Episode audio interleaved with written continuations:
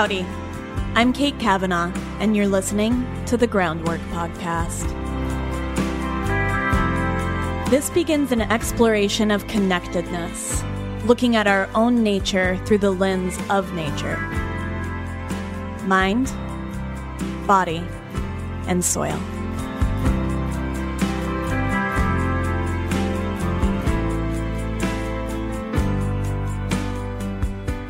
Hey everyone! By the time you'll be listening to this, it will be May, and I am just so grateful to move into a warmer season. A friend of mine recently sent me a missive that she was wishing for warm days and sleek horses. And today I took my horse up for a walk in the woods and we gathered ramps in the forest with the dogs. And as we came back, I tied her up and I was curry combing her, and you know, I brushed off a, a whole nother horse out of hair. But underneath that layer was a sleek horse. And I thought to myself, what a beautiful wish. I wish you warm days and sleek horses. And so I just wanted to share that with y'all here before we dive in. Welcome May. I am so excited to bring you this podcast. When I started groundwork, and I, I, think I might talk about this every time because I'm just so excited about it. When I started groundwork, I was really looking forward to getting to explore conversations with people that inspire me, with people that I admire, with people that I feel like are holding different pieces of this puzzle in mind, body, and soil. And Chelsea Connor who I want to really introduce because her and I just dove right in. Chelsea Connor, the amazing Chelsea Connor of House of Nourishment and Kismet Cacao. And I really, really dive deep into the nervous system and play and inner child and a lot of just, uh, we just kind of we had a blast talking, at least I did. I won't speak for Chelsea.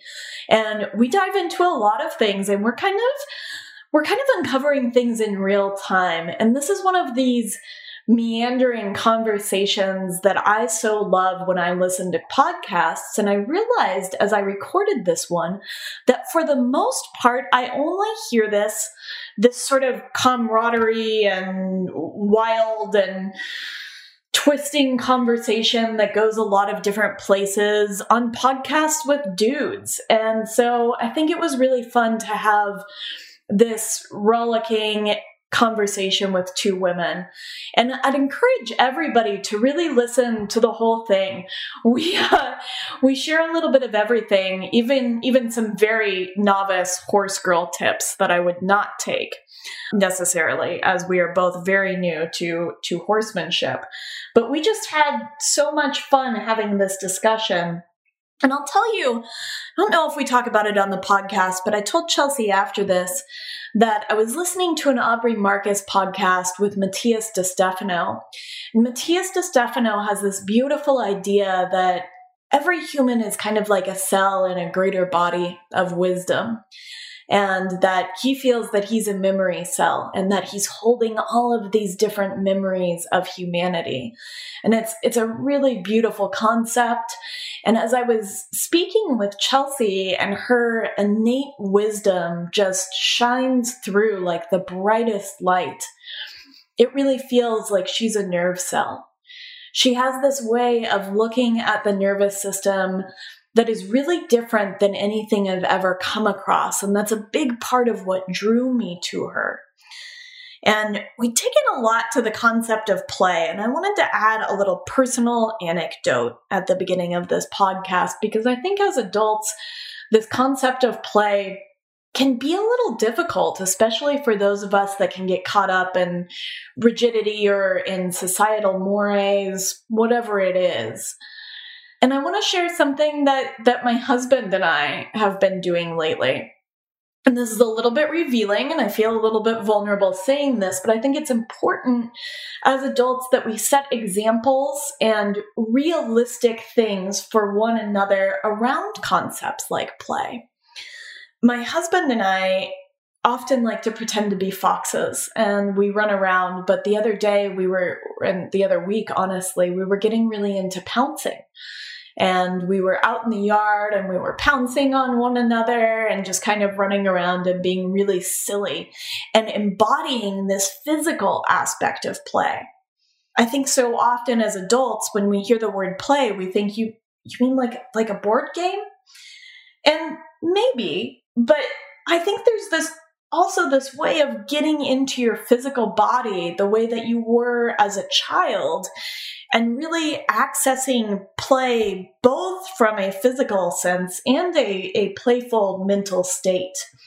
And so I just wanted to share that with you so that as you go into this podcast, you have you have a different basis for this when we're thinking about play in the nervous system, it's not really something that I've seen talked about and, and, and accessing the wisdom of the inner child. And I think there is so much deep wisdom there.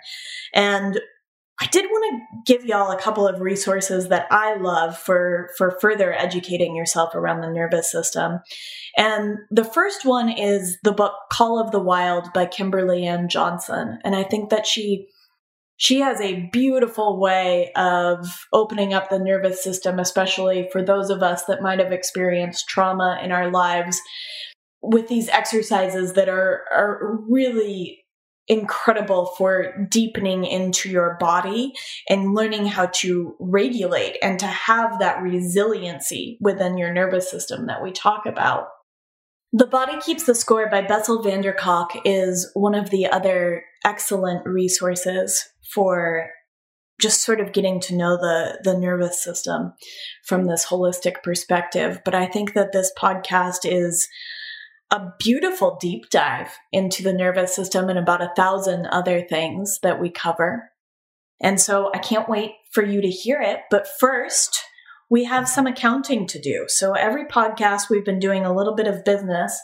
And right now i am running this experiment because I really want to get word out about the podcast. And one of the best ways to get the word out is for written reviews to appear on our Apple podcast profile. And so if you haven't heard, I am reading a review every week, which is supposed to be great for getting reviews. Again, these things are total mysteries to me.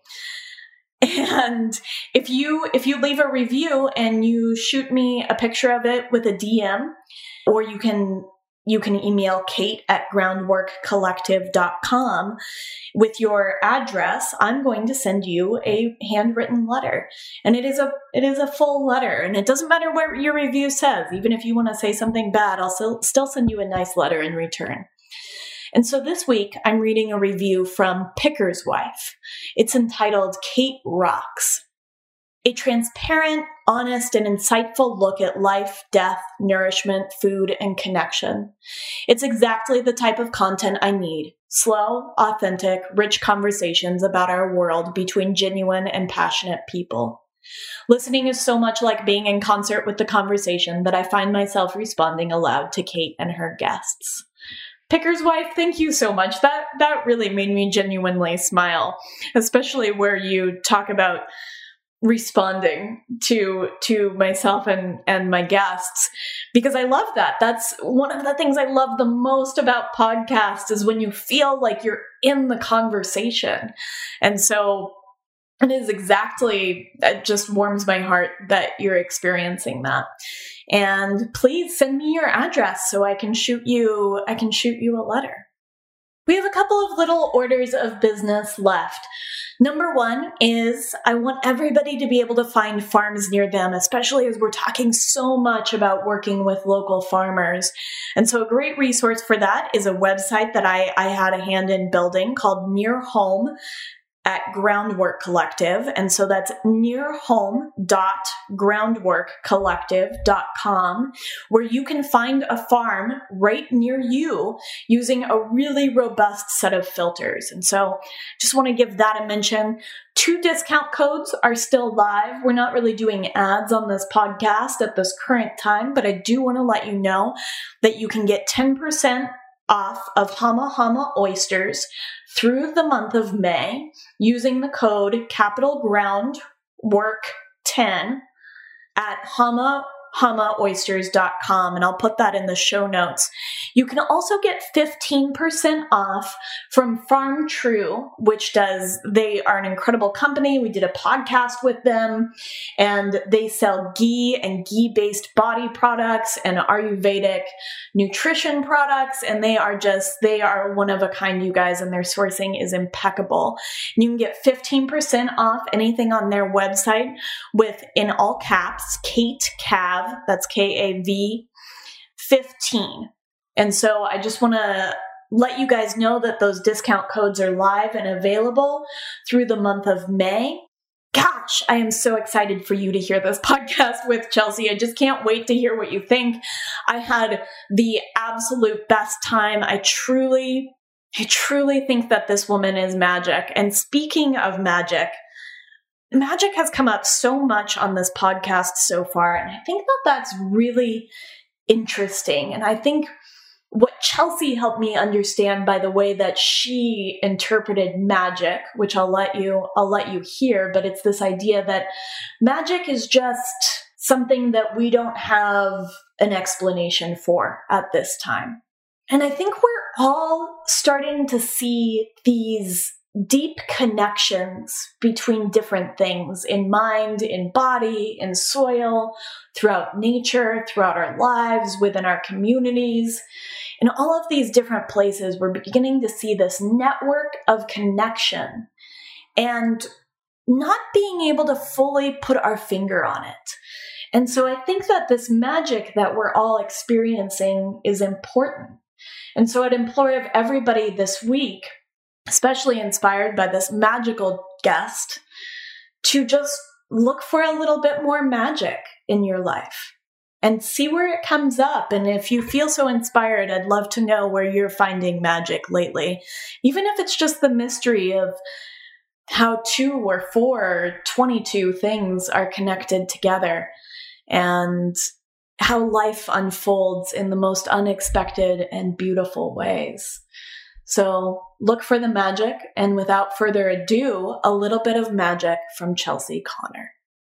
We just, by nature, we could say that we don't want to judge people all we want, but even when we're in the act of trying to be non judgmental, of being neutral, our brain is still going to be putting things together and being, you know, it's our brain is a database. And so it is always saying, Ooh, I've seen that before. And usually this is what comes next. And that's yeah. really how our brain also keeps us safe, how it protects us, how it knows what's going to come next. It wants to predict what's next so that we're prepared in case it's a dangerous outcome that comes next. Or yeah.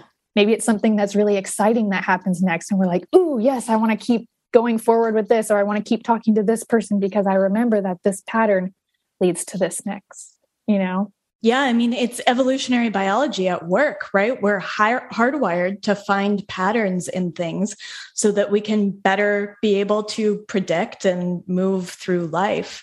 And, mm-hmm. but it really, it can really work against us. I mean, and, and I've personally you know, done a lot of work with my nervous system and the way that it got set differently in childhood. And so it's and I love looking at it from that perspective, like the way that our brains are wired and hardwired for these different things from an evolutionary perspective. And then where that kind of starts to go to go differently for each one of us. Mm-hmm. Totally. I this is something I think about a lot because we have research that shows us that our mothers essentially give us their nervous system. I mean, aside from the fact that we are literally created by our mother's body to begin with, there's data that shows that the state of our mother's nervous system as she gives birth to us is what we inherit. And I think there's still so much to learn about this. There's still so much we don't know. And I, I often wonder are we also inheriting her nervous system throughout the entire pregnancy? The entire time we're a part of her body is that our nervous system as well. Are we is it being programmed in those times that we are in the womb? We don't really know that yet. Right now we only know that it's happening once we're born once we come into the world and we're creating our own nervous system now separate from our mother's body. But I I just always wonder like what else do we not know? Is there more to it than that? Is is there more in our environment that are sh- that is shaping our nervous system as well along with of course just the world society the way that the conditioning of society just starts to program. We you know again our brain is seeing different patterns.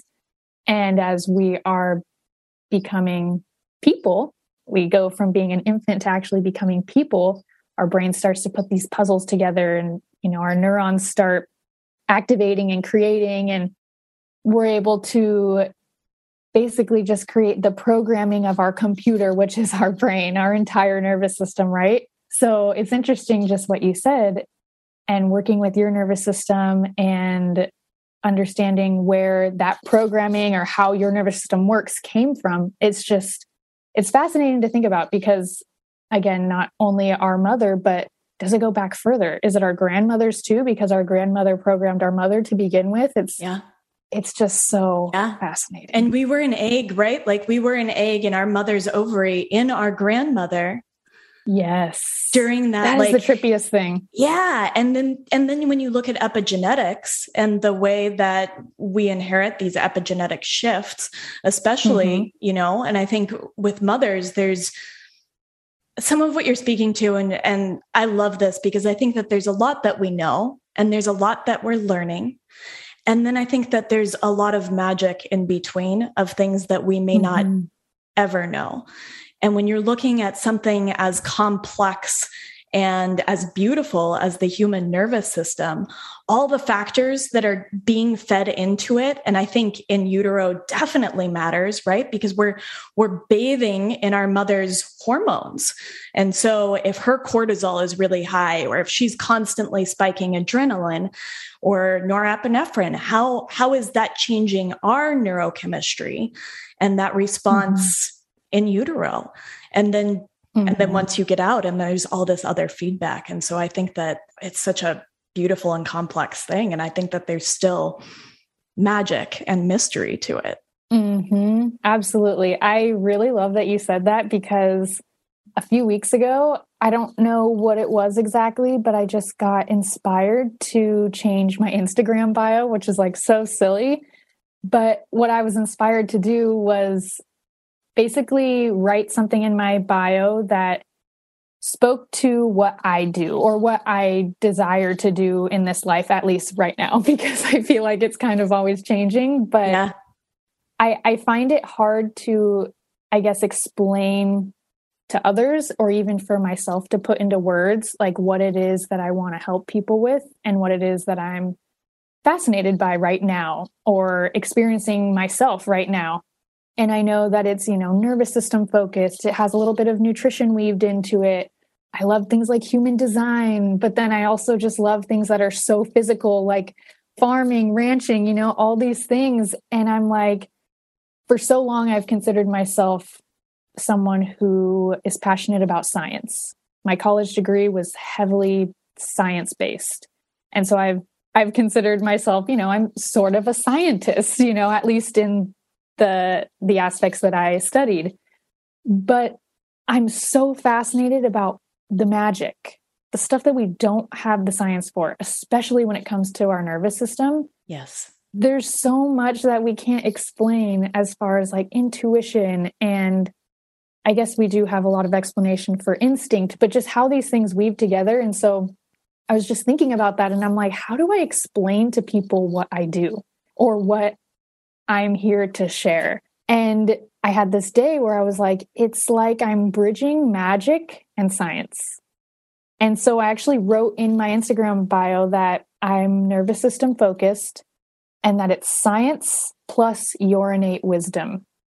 And I just love how, like, it's crazy how those things are still separate. But I love how being alive in this time, we are actually starting to see those things kind of like meet up in certain places. And we yeah. see so many people today talking about the nervous system. Like I I really became, I guess, awakened to the understanding of my nervous system fully probably in 2020, you know, when the whole world kind mm. of went nuts. Yeah. Um, I agree I with that statement, actually. Yeah, and we have a, we have a we have very similar backgrounds.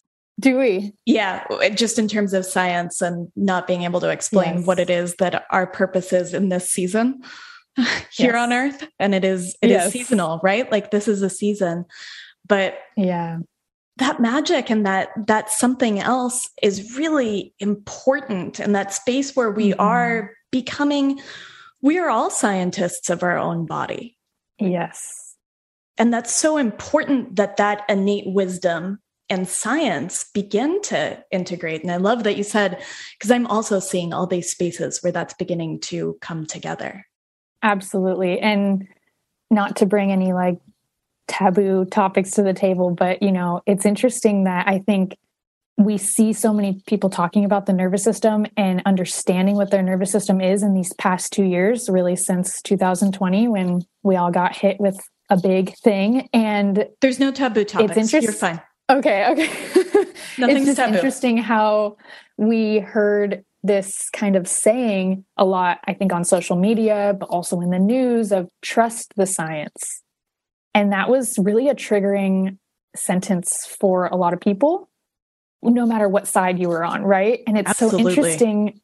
It makes me wonder like, I think many of us, or maybe everyone listening to this, at least your audience, would agree that these past two years and what happened in 2020 was sort of an awakening. It was something that came, hit us all upside the head in various ways, but it all also it brought us all to our home to ourselves in a new way. It brought us all to this awareness of, oh my gosh, I have a nervous system. Oh my gosh, my health is important. Oh my gosh, you know, all these different things that maybe we wouldn't have quite integrated, at least not all together. And so deeply if we hadn't had that experience. And so we're seeing this like, because I will say, when I first got into the nervous system passion or space, whatever it is, I was surprised just in these past couple years at how many other people are talking about the nervous system too. I'm like, what the heck? Everyone's talking about the nervous system now? Like, what's going on here?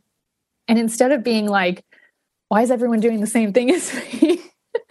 or why, you know, why are we all on the same page right now? But really, what if that's exactly what was supposed to happen? This yeah. is what it took mm. to take us there. This is what it this is what it took to actually kind of help us jump from what if it's not just the science we have in studies in textbooks? What if that's not it? What if there's more? What if this is how we start to weave those together, like we were saying? And i just yeah I, I feel like in real time in this conversation i'm just realizing how fascinating it is that that sentence trust the science was there at the same time that so many of us were becoming awake to things like our nervous system our own intuition yeah. i think so many people even i know a lot of people close to me had like a complete I guess, change in career, in their purpose, realizing, am I even doing what I want to be doing right now? Am I even happy? Do I want to live somewhere else? Like all these big changes, because I think maybe without us knowing it, it was really that connecting, that quiet, and that time with ourselves to, for our intuition to even yeah. speak up, for us to even listen. I'm curious too. And I was, as you were talking, I was thinking about mycelial networks and soil, right? Mm-hmm. These super mm-hmm. complex and, and widespread. I mean, they, eh, in the way that I envision them, they connect soil throughout the world, right? That we're all connected in some way through all mm-hmm. of these mm-hmm. mycelial networks. And I think that there's a lot we don't understand about our social nervous system, both in the ways that we interact with other people and the cues that we take from, from people's faces and body language, but also the sort of collective social nervous system. I think that like an ant colony or a beehive, there might be ways that our nervous systems are connected or our consciousness is connected right by by some magic that we don't yet and may never understand.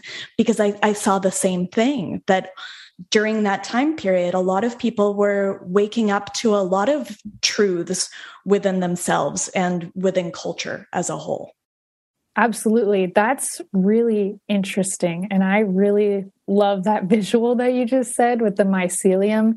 network in connecting all of the soil. Maybe there's some sort of connection that we all have with each other through our nervous system. And perhaps that is part of the reason, or maybe the reason, why all of us, why there was such this ripple effect of all of us kind of at the same time, like jumping into this like new level of awareness.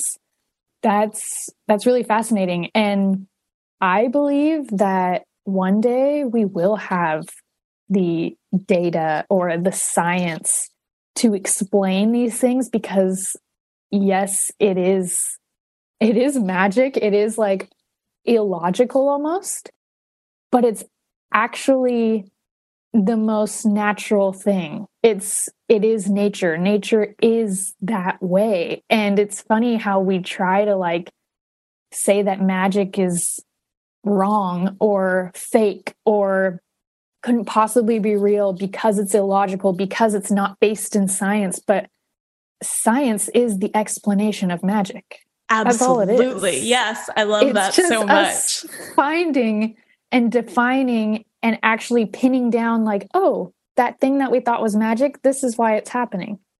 It's just the explanation. So it's like, it's all the same. Yeah. It's just how much us humans have figured out. But and back to what you Go ahead. Oh, I was just going to say, depending on where no, you are in go. time, some of what we have would be just the wildest, most unimaginable magic. Oh my gosh, yes. I mean, try to explain to someone in the 1800s a Tesla. Yeah. You know, it's just, or even Wi Fi. That's just doesn't, I mean, even to me, Wi Fi doesn't make sense. How the heck that's magic. How but does I that work? That, I love that you said Wi-Fi because here is an invisible network of energy that connects things. And so you're gonna like, so here's this invisible network that connects our phone and our computers and our printers and who knows what else. Mm-hmm. And yet we can't imagine that there's an invisible network that connects us as humans. Oh my gosh. So true. That's crazy it's crazy. I mean, it's crazy in the best way because that's it's it makes it more logical. It's like, well, then of course, yeah, of course there is. Yeah, and, and it's we- it's it's interesting because I was going to kind of open up a new topic, but on my way here, I was actually thinking about. I recently took a trip down to Southern California, where I'm from. Um, I'm from Huntington Beach, so it's much more city like than where I live now, which is on 23 acres in the middle of nowhere, Northern California. And I was just kind of reflecting on the way that I felt down there versus the way that I feel up here. It's kind of always something I think about when I'm going back and forth or, you know, in each place. I'm going on almost four years living up here now. So I feel like I've way, I'm way more integrated and aware of who I am now in this new place and so when I go home, or at least on this last trip, I feel like I was there with a new set of eyes because I wasn't there as the Chelsea that was city girl, newly living in a rural area. And I also wasn't the Chelsea that had one foot in here and one foot over here. I now was the Chelsea who this rural way of life is my life now. And this is the life I've created for myself. And now I'm just going to visit, just to drop in so I'm kind of like dropping into this place that has lots more Wi-Fi, like we've said. And I I honestly felt like the energy of that many people and kind of like this web that we're talking about without knowing that at the time, but that's really kind of what it felt like. Like you're you drop in, especially flying in, you know, you literally drop into this place that has way more energy than yeah. I'm used to. And I was just thinking about how when I was down there, I actually indulged in a few matcha lattes and coffee and kind of just had fun having all the things that I love. And I don't normally drink caffeine back at home because I can feel it so immediately. Yeah, I don't and drink it's not a either. feeling. It's just not a feeling that I enjoy. And I'm sure you would agree with that too. I think a lot of people have realized that. And when I was down there, for some reason I was able to drink those things and actually feel fine. Like I didn't feel that different. And then I came home and I started to drink a little bit of coffee, just like, oh, you know, it worked for me down there. So I'm going to try it here. And one sip, I feel it immediately. Like I really feel it. And I'm like, okay, what is the difference? And I could probably spend an entire podcast talking about the realizations I had between um, there and here and just my entire trip. But this one was really interesting to me. I just realized that down there, people are so, and this is just my experience and my my curiosities. So it's not, you know, I'm not saying this is right. No, I love this. You're being a scientist. You're exploring. yes, yes, yes. Always, always. But what I noticed was that it seems like people are so, you know, connected to each other down there. There's so many energies all in one place, so many people living in one general area that I think this feeling that I have up here of like peace and quiet and just being in my own energy is foreign to that place in the city, in society. And I think when you are drinking caffeine, when you are uh, rushing to work, when you are going out, all these things, not to say that those are bad, but I think it really just, it almost gives you the borrowed energy that you need to fit in with the pace, the fast pace of city life. Yeah. And it feels normal. Yeah. I have this, I, am really curious. To, so I'm from Denver, like Denver okay. proper, and I, I now yes. live rural and I mm-hmm. love it.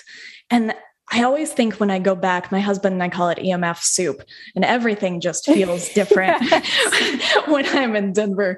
Everything feels feels harder. And one of the things I've thought about is that, and that I've learned, especially in the last two years, is that my nervous system really likes to go slow, that I need mm-hmm. a lot of mm-hmm. slowness in my life. Mm-hmm. And so, mm-hmm.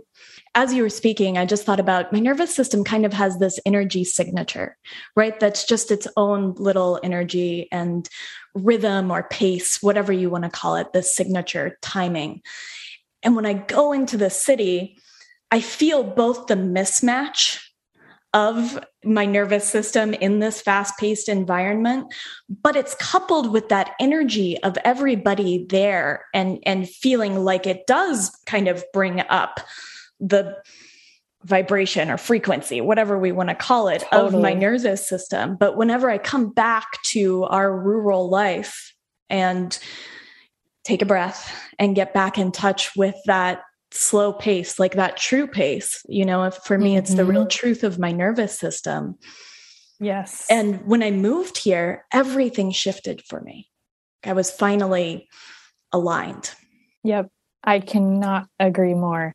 And, And this is, that's been a part of this whole realization for me. And this is kind of the, I guess, technically the second time I've talked about this. I talked about it a little bit on my Instagram, but I haven't really even fully been able or been sure how to put it into words because I understand that not everyone can live the way that we live. Not everyone has that available to them right now, right? And so I'm like, shoot, there's got to be a way that we can live in that way, I think. but I just don't know what it is yet. But I can say that for me and my experiences, it it's very interesting noticing I almost want to say that down south in Southern California, you know, I do think that there's a lot of like EMFs and things like that that are sort of infiltrating our nervous system. But I almost wonder if because a city requires so much movement, so much creation, you know, it needs money coming in and out and all these things, that in order for humans to keep up with all of that, they have found these ways of creating borrowed energy through drinking tons of caffeine. Yeah. Doing whatever it is. I mean, I know tons of people who, not to call people out or judge anyone, but I know a lot of people who use things like Adderall. They're using these outside sources because their nervous system isn't meant to keep up with that speed. And so all all so many people, I shouldn't say everyone, but so many people are using things like caffeine, whatever else, to keep up with the pace and the demands of that kind of lifestyle. And in return, it's just like this hamster wheel. It's creating more. It's creating more momentum and faster and faster. And then you've got to drink more caffeine and you've yeah. got to be more productive. And and then you have to find ways so to come down at night.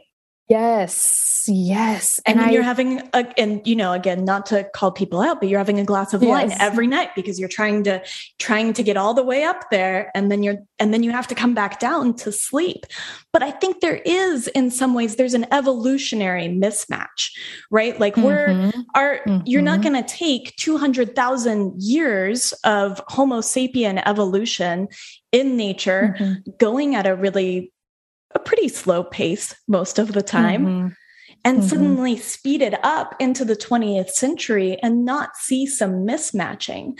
And so, whether or Absolutely. not our nervous systems might better expand to fit into that space, I think remains to be seen. But there is, I mean, there is just this evolutionary mismatch. Absolutely. And exactly what you said, how people then have to bring themselves back down this is something I had been thinking about even before my trip because my partner, he's actually a recovering addict. Um, he did both drugs and drank alcohol. And him and I have talked a lot about it because I my work is based in the nervous system. And, you know, he's seven years sober now and still learning about, you know, why was he so prone to those things and just kind of unpacking what what that was all about, what he was trying to feel in those experiences? Oh yeah.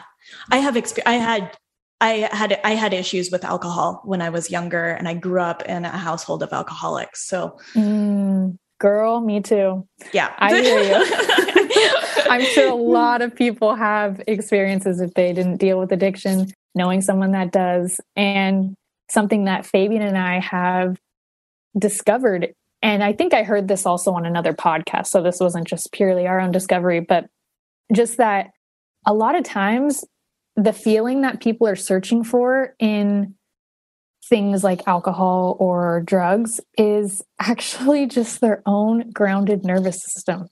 Mm. Like they are just looking for that feeling of peace. It's actually this conversation and this feeling is what prompted a breathwork class that I did a few weeks ago. And it was all centered around looking at our root chakra.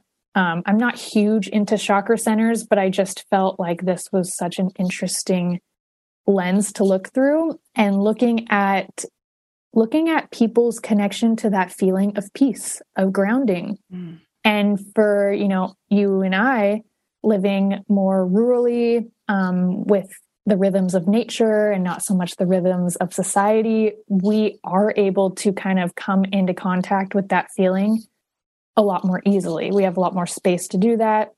Um, but I think a lot of people, I think there's some people who never have.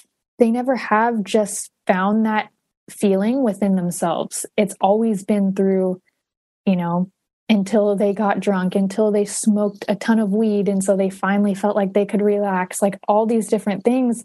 And it's just so fascinating to me that beneath all of that, and so many people probably don't even realize this, they're just trying to feel that sense of relief, that sense of pressure just like melting off of their body. And it's almost the way that I was trying to explain it in my class a few weeks ago was like when you're super thirsty maybe you're super thirsty and you're like, oh my gosh, I just need to find water. I, there's no water around. I'm so thirsty. And you finally find that water. Maybe it's a hot day and you take that sip and you can just like, oh, relax. And it's yes. like that wave of peace that comes over you that you don't need to search for anything anymore. You don't need to like frantically go find something outside of yourself. You're just, I'm good now. And it's that sense of peace that comes when we regulate our nervous system. Um, we'll get into that, I'm sure, in a minute, but just it's just fascinating how I think in society, in these like cities, people are trying to keep up with that pace, like we talked about through caffeine and whatever else. And then they're trying to dial back down because you can't sleep when you're in a state of fight or flight, which is what that high productivity, go, go, go energy yeah. really is. It's just our nervous system on a constant fight or flight state. I just want to pause really quick and say how beautiful that is that we're just searching for the the grounded feeling of our own nervous system in regulation because I think that and I want to speak to searching, right? Because I think I spent a lot of my life really seeking that without knowing that's what I was seeking. And I, I don't think I knew that until you you just said that. And it, it resonated so deeply that my whole life mm-hmm. I've been looking for a grounded nervous system. And I didn't have I didn't have that example of co-regulation as a child. And so so that was never really present for me.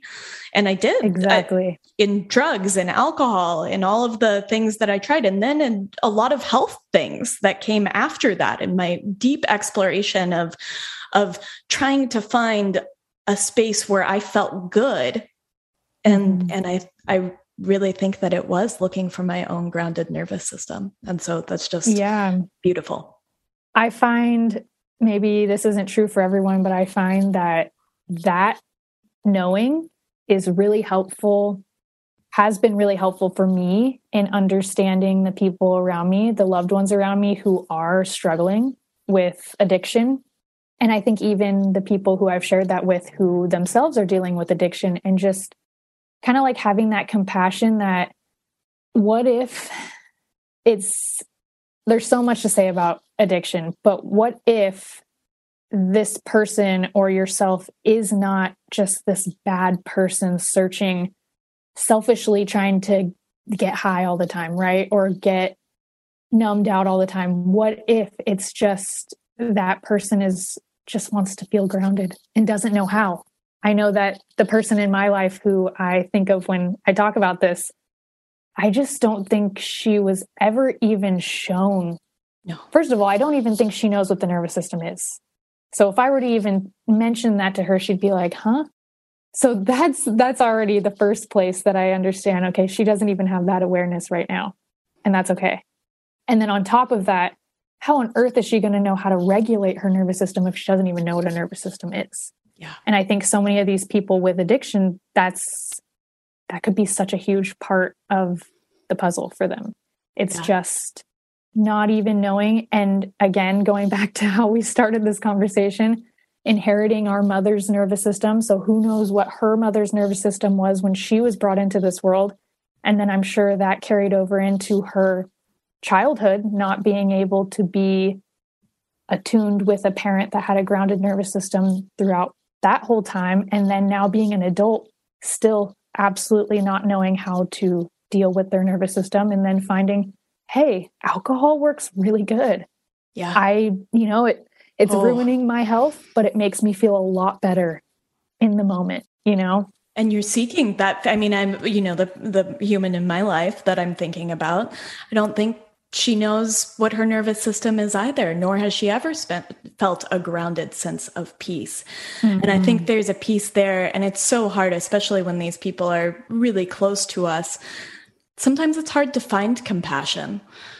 Mm-hmm. And I mm-hmm. think, and I think that the more that we understand and that we see ourselves and our own desire to feel peace reflected in in those humans that we love that have maybe mm-hmm. hurt us in addictive patterns. It's about finding that, you know, the humanity in me sees the humanity in you and and finding that piece of compassion. But I also think that's a really great starting point because I think knowledge is power.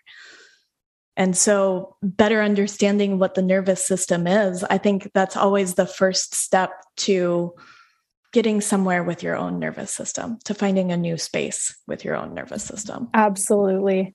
I mean, I think that is it's funny because when people ask me, "Oh, how did you get into, you know, this nervous system stuff?" and I would always say, "Oh, it was because you know, I started having these panic attacks and I've kind of had them throughout my life, but it got kind of bad around the time of the pandemic and I needed to do something. And so I started doing breath work. And that's how I learned about the nervous system. And that's kind of the story that I always say.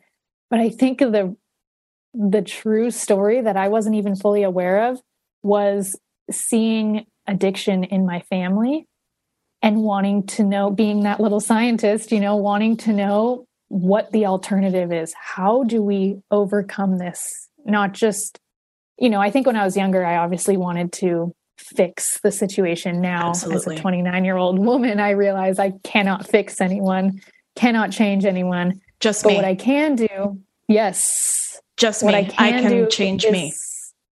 Exactly. Change me and change the trajectory of all the people in my family who come after me. Making Yes. sure that whatever need wasn't met there whatever issue was there at least having a better understanding of how to approach those things than my the people before me had it's breaking available to them. generations of addiction and trauma. And I, I come from i come from a very long line of alcoholics grandparents and great grandparents like a very long line and it's recognizing that and i think that curiosity of how can i how can i change this and make those epigenetic shifts too right like not only change it from a patterning standpoint but change it at a at a dna level at a cellular level Yeah. and i think that's it's really beautiful i think it's really beautiful meaningful and important work Yes. Yeah. I I would agree. And it's it's interesting how we made that connection that so many people kind of came online with understanding that their nervous system exists, what it is, how to start working with it around the time of 2020 and the pandemic and everything. And you know, when we think of our ancestors who lived through the depression, you know, really horrendous wars, and we know that addiction heightened in those time periods because they were so intense on people. I mean, intensity that none of us have ever experienced, right? But it's interesting how when we had our own experience with something intense, how so many of us came online with this nervous system thing. And it's almost like shifting humanity as a whole from, okay, this model that we've been working with of when things get really freaking hard, we drink our sorrows away, we do drugs, all these things. What if we, it's, I don't know. I mean, it's almost like God just like infused all of us with like, you need to know this to get through this because we're changing. This, Yeah. that way doesn't work anymore. We're going a new way. it feels like Because a all of gift this- of wisdom from wherever you believe that gifts come from Absolutely. Absolutely. And yeah, it's it's really fascinating to think about because, you know, the ways that our ancestors dealt with or felt any sense of grounding or peace or numbness to what they were dealing with were all forms of like slow poison. And that is so interesting. I'm sure there's so much you could think about even just with that and how that relates to like life and death and the nervous system. But hmm. anyways i just find it so beautiful that our generation is like breaking that generational ancestral sort of trauma and pattern. And it's it goes so much further beyond just our own families. It goes you know it's for all of humanity you know? Yeah i really yeah absolutely. And i think I think too, there's some echo of, you know, using these slow poisons, as you said, and I think that's the perfect fit for them. They do alter our mental states. And I think to work with our nervous systems, to do breath work, is to alter our mental states. It's just using our own bodies and our own innate wisdom as opposed to something exogenous or something that comes from the outside. Yep, yep. Yeah. Yeah, that's that's really interesting because I think even the modalities that we use within our own body like breath work, there's other things as well. I mean, I guess you could technically say that too much of those would be a slow poison as well.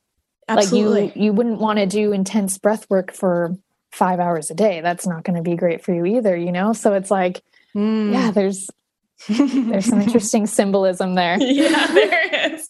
Do you want to do you want to kind of give everyone a little overview of the nervous system just so we can drop into that Sure. and get on the same page? Yes. So, a very basic sort of an, an anatomy look at the nervous system.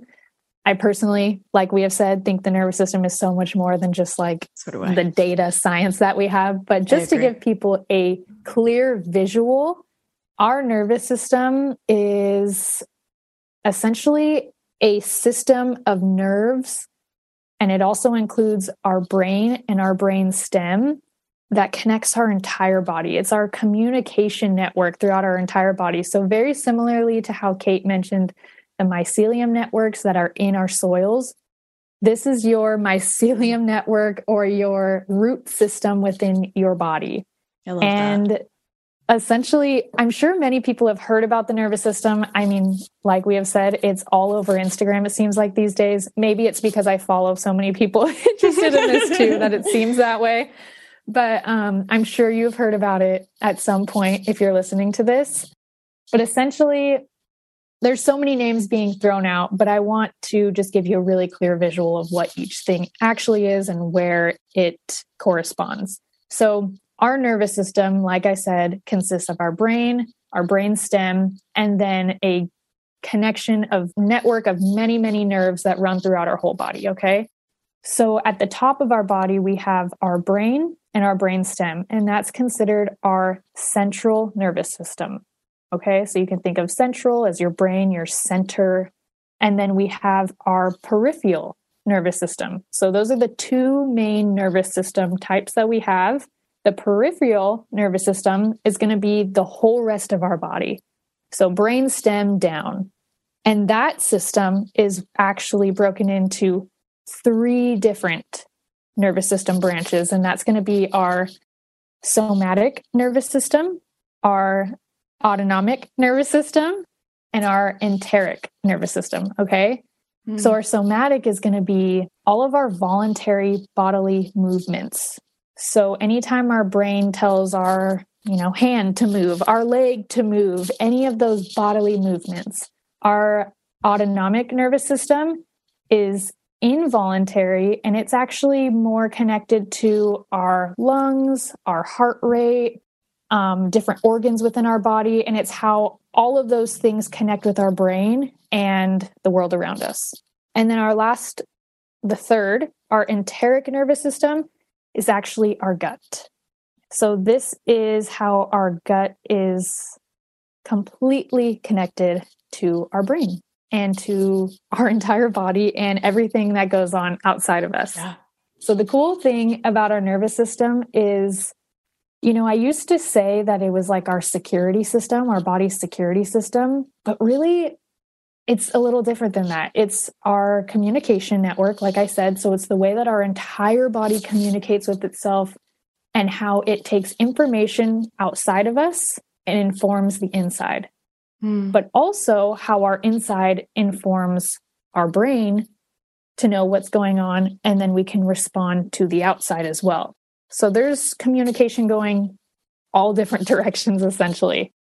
And what I I was thinking about this, I think a better visual for kind of what our nervous system does is thinking of like a stoplight. So our red, yellow, green light kind of stoplight. And our our body and our nervous system is not necessarily going to be seeing danger in our surroundings and thinking, ooh, that's bad. And it's not just searching for bad, it's more neutral than that. And really, it's just saying, again, how we mentioned our brain loves patterns. It's really just saying that pattern could mean this. And using that stoplight example, it could say, you know, this thing that's happening outside. So, for example, maybe you have a tiger running at you. A lot of people like to use this example maybe there's a dangerous animal running towards you and your nervous system goes, oh, that could mean death.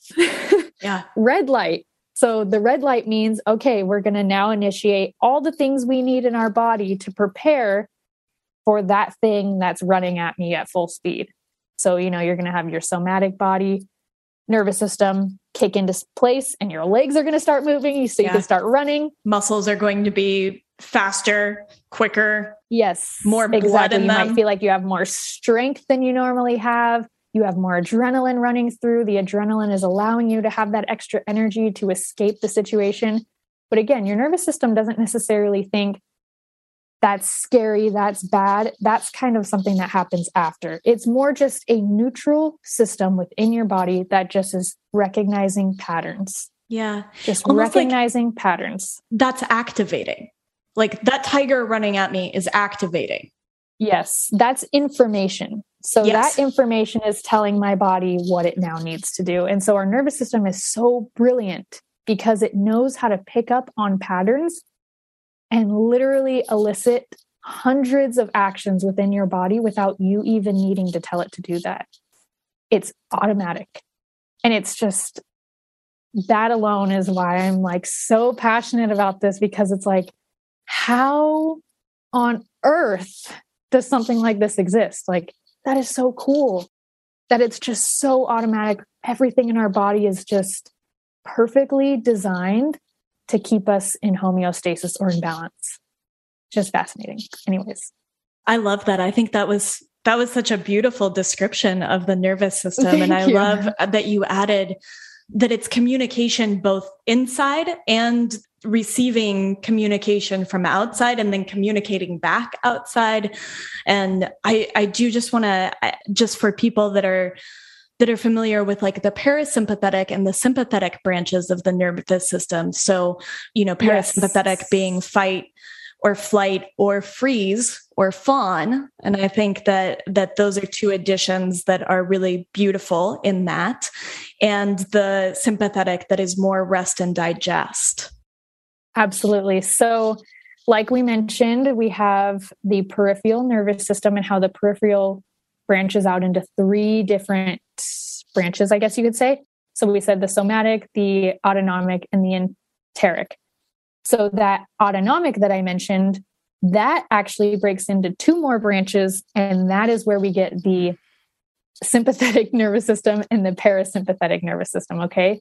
So, essentially what these two mean if you are not familiar with them is let's see how could i explain this? These are these are the states in which your body is in. So your parasympathetic state is going to look like a relaxed restful state and our sympathetic nervous system state is going to look like that fight or flight that we have heard of, that fight, flight, freeze.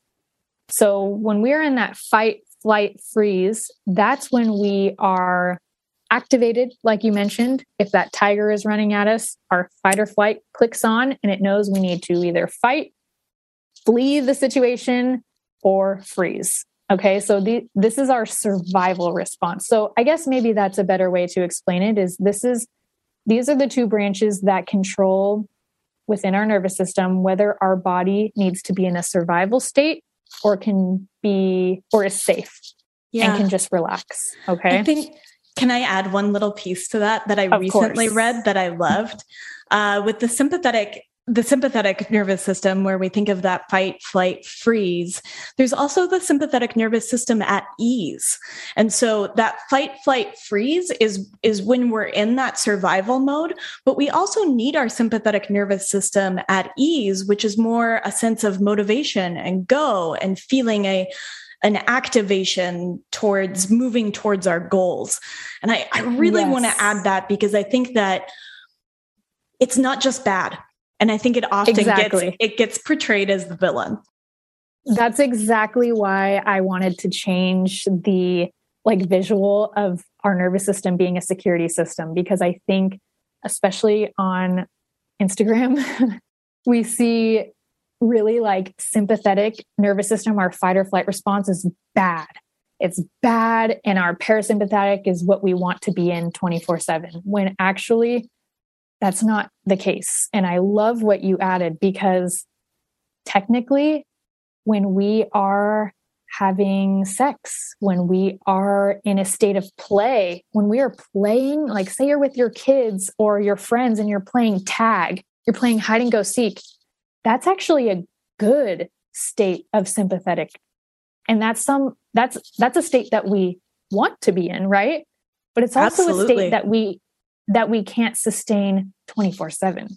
So we can't live in that state constantly. And the key with understanding our nervous system is actually seeing that none of it is bad, none of it is good. It's more about being able to easily flow through all of it. Hmm. So our body has all of these capabilities, all of these branches of our nervous system And again, it's neutral. None of it is bad. It's just about being able to move within them. And where we see a problem is when we're in one too much or when we're not able to come out of one, or maybe we go into that sympathetic and our body shuts down because it's too much. So that's why I've really been trying to like find the words to explain this kind of stuff to people and figure out how to even like package it up and offer it to people, which is also why I've wanted to start a podcast myself because this is it's such a it's so new. It's so different. It's stuff that we haven't been taught before, but the I would say the the core essence of what I want people to learn about their nervous system is resilience. It's learning how to build resilience within our own body so that we can have that robust nervous system that can do and move through all the things. Yeah. And that we don't get stuck flow. in one flow. Flow. Exactly. I love what you said. And I think it's really interesting because I think the nervous system, there is so much that we don't know. And I think it has been packaged in these really specific analogies that maybe do a disservice to our understanding of the nervous system. And so I loved that you repackaged it in a way that had that neutrality and that was based in connection. And I do think, I, I, mean, our nervous system, our social nervous system is how we connect to others. Our nervous system is how we connect our mind and our body together, both from a, a bottom up and a top down. And so I think that there's, it's a great connector, just like a mycelial network, and it's neutral and so i just i just want to i just want to see you and how beautifully you did explain that and sort of repackage it. Yes it's it just made me think. It's funny that i didn't mention this when we were talking about that social sort of nervous system idea that we came up with earlier. But similarly to how you said we actually we do match up with each other's nervous systems because that's essentially called attunement so, attunement is something that our nervous system can do with another person, can do with an animal. I have found that we can even attune to things like trees, which I know sounds like so magical. But here's the thing just like we talked about this mycelium network and how there's also these invisible wi-fi networks and emfs all around us all everything has an energy to it right yeah whether you believe that that is science yet or not, it is. We are all energy. We all have a different energy about us. And our nervous system is an electrical system. Sure, it does uh, have that kind of like physical. I'm physical, so excited. Uh, yeah. it's so true. Know, yeah, yeah. I mean, it this is the science that bridges our magic, right? This is where energy comes into play as far as being like literal physical data and we're able to like look at it in that scope. So anyways i've been really fascinated with just this whole idea of attunement because in case people don't know this when you are a child you are unable to attune or balance or regulate. I guess you could say heal. Yeah, regulate your own nervous system. You're not able to do that as a child. So that is why it's so important as a parent to be able to understand your own nervous system because when you are grounded, when you, and you don't have, have to even just be grounded, right? But when your nervous system is resilient, able to do that flow like we talked about, and you are able to know what you need to do to bring yourself back to grounding, back to peace, that is seriously important for an adult to understand and a parent to understand because as a child unable to regulate their own system they are going to watch you regulate your own. And that is going to teach their nervous system how to then do it in their own body. This is yes. how humans are created to function. Children come into this world to watch their parents and their brain uses what's called mirroring because we have something called mirror neurons to actually pick up on okay, that's how we do that. I'm going to now take what I just saw my parent do, copy, paste it into my computer system, my nervous system. And then as adults, we go into our life and we're supposed to be able to regulate our nervous system ourselves. However, we can, as adults, attune so we can match up our nervous system with something else that also has a nervous system or maybe just energy, I guess you could say. So yeah. that's why I said it could be a person, a dog, or something like a tree. So when we hear about grounding, I know that's like a big trend right now to put your feet, your bare feet on the earth. That is attunement. That is actually us, our nervous system, our electricity matching up with the electricity of the earth. You can also do this through literally putting your hands on a tree, your bare hands. Could we maybe call it the earth's nervous system? Yeah, yeah, the Earth's nervous system. And there is and an the, electrical signature. I don't remember what it is. I think it's 5.28 hertz that is the electrical yes, signature. And like I might that. be wrong about that, but is the electrical signature of Earth. And that is resonance. But I had never heard I had never heard of attunement put the way that you just did. Honestly, I haven't either. And this is just coming to me as we're talking. Perfect. But this is this is something that I because you know attunement is not something that i came up with by any means this is very well known and studied in things like um, peter levine's work and many other people's work but but i found in my experience just to kind of tangent for a second i dealt with actually covid in december december and january and i had a hard time it hit me harder than i was prepared for and i had kind of like this rebirthing moment where with it because I realized, you know, so many people were messaging me, you got to try this supplement, you got to try this thing. I was bombarded with all these ideas. And at the time, I was really a little nervous because I was like, I'm surprised that I am being hit this hard and I don't know what to do. The things that I would normally do seem like they're not helping. And I need that like magic pill, that magic supplement that's going to cure me, right?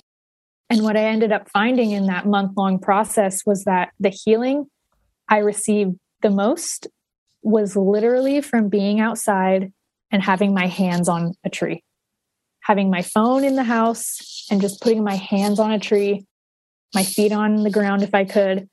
And I, I don't know how to explain it, but that healed me more than anything, any other supplement, any other thing that I could have done. And so that's what really turned me on to the, I guess, realization that there was attunement happening there. Mm. It was, it, I was earthing, I was grounding this, yeah. you know, new thing that we hear about. Exchange um, of ions. Which is not new. Yeah, it's yeah, not new, I but, think it's know, very it's a little ancient, bit trendy. Maybe the most yes. ancient. Absolutely. And yeah, just realizing that like, of course, I look at everything kind of through a nervous system lens already just because it's where my head is most of the time. But yeah, just seeing that that could happen between human and nature was just eye opening for me. So so yeah, as as adults, it's really beautiful to understand that we can maybe if we're having a hard time finding that peace within, bringing ourselves back to a grounded, balanced state after we've been in that activated state. I know a lot of people struggle with things like anxiety and feeling overwhelmed and all the things. It's been beautiful to understand that we can, or I guess a tool that is available to us is to get that help to regulate our nervous system through another person that has a grounded nervous system, mm-hmm.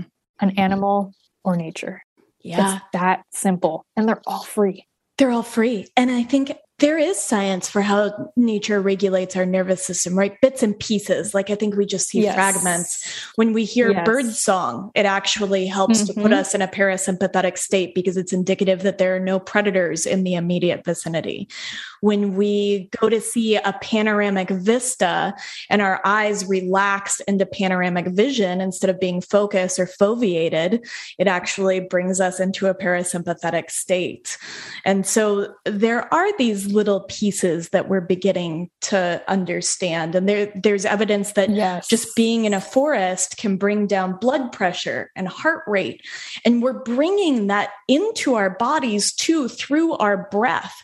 Like whatever it is that we don't understand that's going on in the air of uh, that forest or that prairie, wherever you are, we're bringing that into our lungs and we're actually receiving information that way. We're receiving bacteria and different, I, who knows? And yes, so there's still so much we don't have answers for.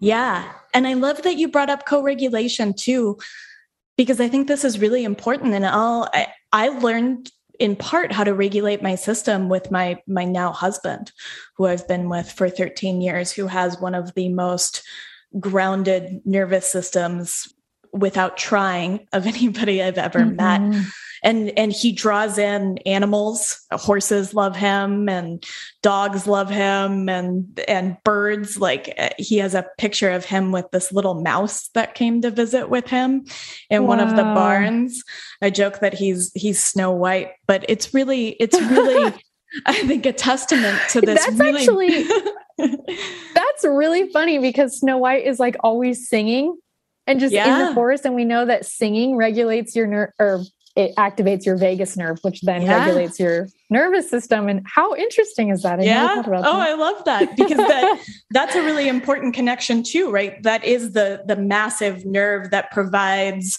the backbone of this interconnected system that traverses between yes. mind and body.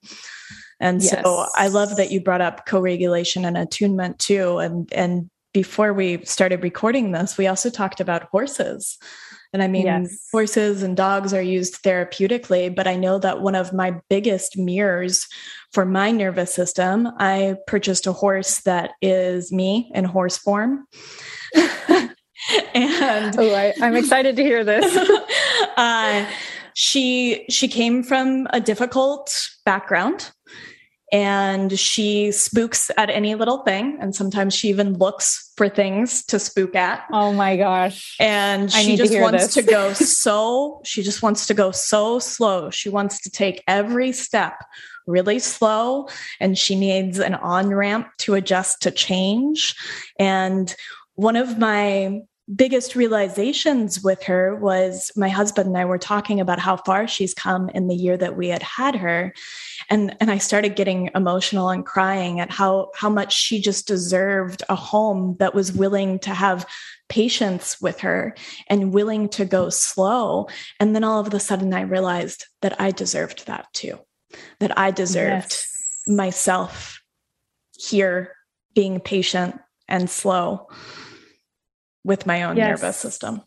A thousand percent. Did she come from like an abusive home or anything or? You know, we got her off of Craigslist.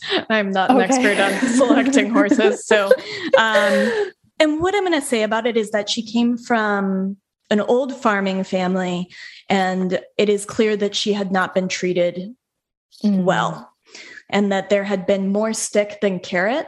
I know that they yeah. had done a lot of work with her on opening gates on horseback. And all I know of it is that she would not go through a gate when we got her. And so there were all these little signs, you know, she doesn't want to be caught out in the open. She needs to be, she needs to be in like a closed space to be caught. And so she has a lot of, a lot of little things, but all of that has changed in just a year of slow and steady and patient work. Wow, that's amazing. Well, um, excuse us to anyone listening if this turns into a horse podcast. um, anyways, I wow, I really love that because, and this actually does totally match up with our whole conversation about nervous systems. But I too have a horse that is so skittish. Mm-hmm. And I will be honest, you know, we talked about before our podcast how both of us had like this childhood dream of one day having horses. And yeah. you know, you you see things on movies or online of these beautiful pictures of horses just like galloping and it looks so magical and you just think of like freedom, right? Yeah. And so I I figured I I must have that. I must have this like in my head it was like having a unicorn. Like this graceful, majestic creature. And that they are. However, I did not realize that one, they are pretty similar to humans. And two, you almost and I'm I'm a very very amateur horse owner. So, so am I. If anyone so here so we'll give that we'll give knows, that big yeah. disclaimer. disclaimer. Um, but what I've realized so far is just that you kind of step into the role as like parent of the horse that you take in, and it's almost in my experience been this this relationship of almost like me adopting a child that came from a different home and experienced you know whatever traumas whatever parenting styles at that other home. And now i'm taking this child in and trying to integrate it and you know into our lives but also figure out what this child needs what trauma it's been through how we how its nervous system works what we need to work on. And it is so much less about that like fantasy in my mind of like this majestic unicorn that's just going to like heal my nervous system and is just going to make me feel amazing. And it is so much more about like learning the horse and through that you learn about yourself. You your nervous system heals as well because just like we talked about earlier where a parent really needs to be able to understand their nervous system and know how to regulate their own nervous system to show their child or to even my mother-in-law she she told me this saying a while ago but she says where mama goes baby follows. Yeah. And she had actually said that to me because of my puppy at the time i had gotten a puppy and she was like wild and essentially my mother-in-law was just kind of telling me like not only physically where I walk, my puppy's going to follow me, but wherever my energy is, is where the puppy's going to meet me. Same thing with parenting. Wherever the parent is energetically, the, the child's going to meet you. And so I'm learning now with the horse as well. I have to be able to regulate my nervous system so that the horse can meet me. Yes. And the horses are powerful, amazing, majestic creatures and can be incredible conduits in a healing nervous system setting. Yes. But that usually doesn't come until later, and that usually doesn't come until their trainer, their owner is there as well. Yeah. It's not like these horses are just these like majestic, grounded, like it's kind of funny because when I think of that image of my in my mind of like this thing that is just like already so grounded and ready to just like heal anything that touches it that's actually a tree it's not it's not a living like animal person that we already have that in its yeah. trees it's in nature but a yes it's nature. It's nature. we already have that. Whereas horses animals they like need us to be there first. Yeah. And they they they are healing but we have to be willing to heal almost first yeah. So it's, and it's I been think, very interesting. I think sometimes they do mirror to us where we have work to do, right? Yes. And I think I saw that Just very like much in my re- yeah, absolutely, very much in my relationship with with Smokey, who's my horse, is that she really mirrored back to me where that work was. And I think as somebody who has depended on co-regulation for a while, it's it's a gift to be asked to be the the blueprint for that co-regulation. And these yes. are I was thinking about that. These are blueprints that we're passing down as parents or as as horse owners or dog parents, whatever you want to call them.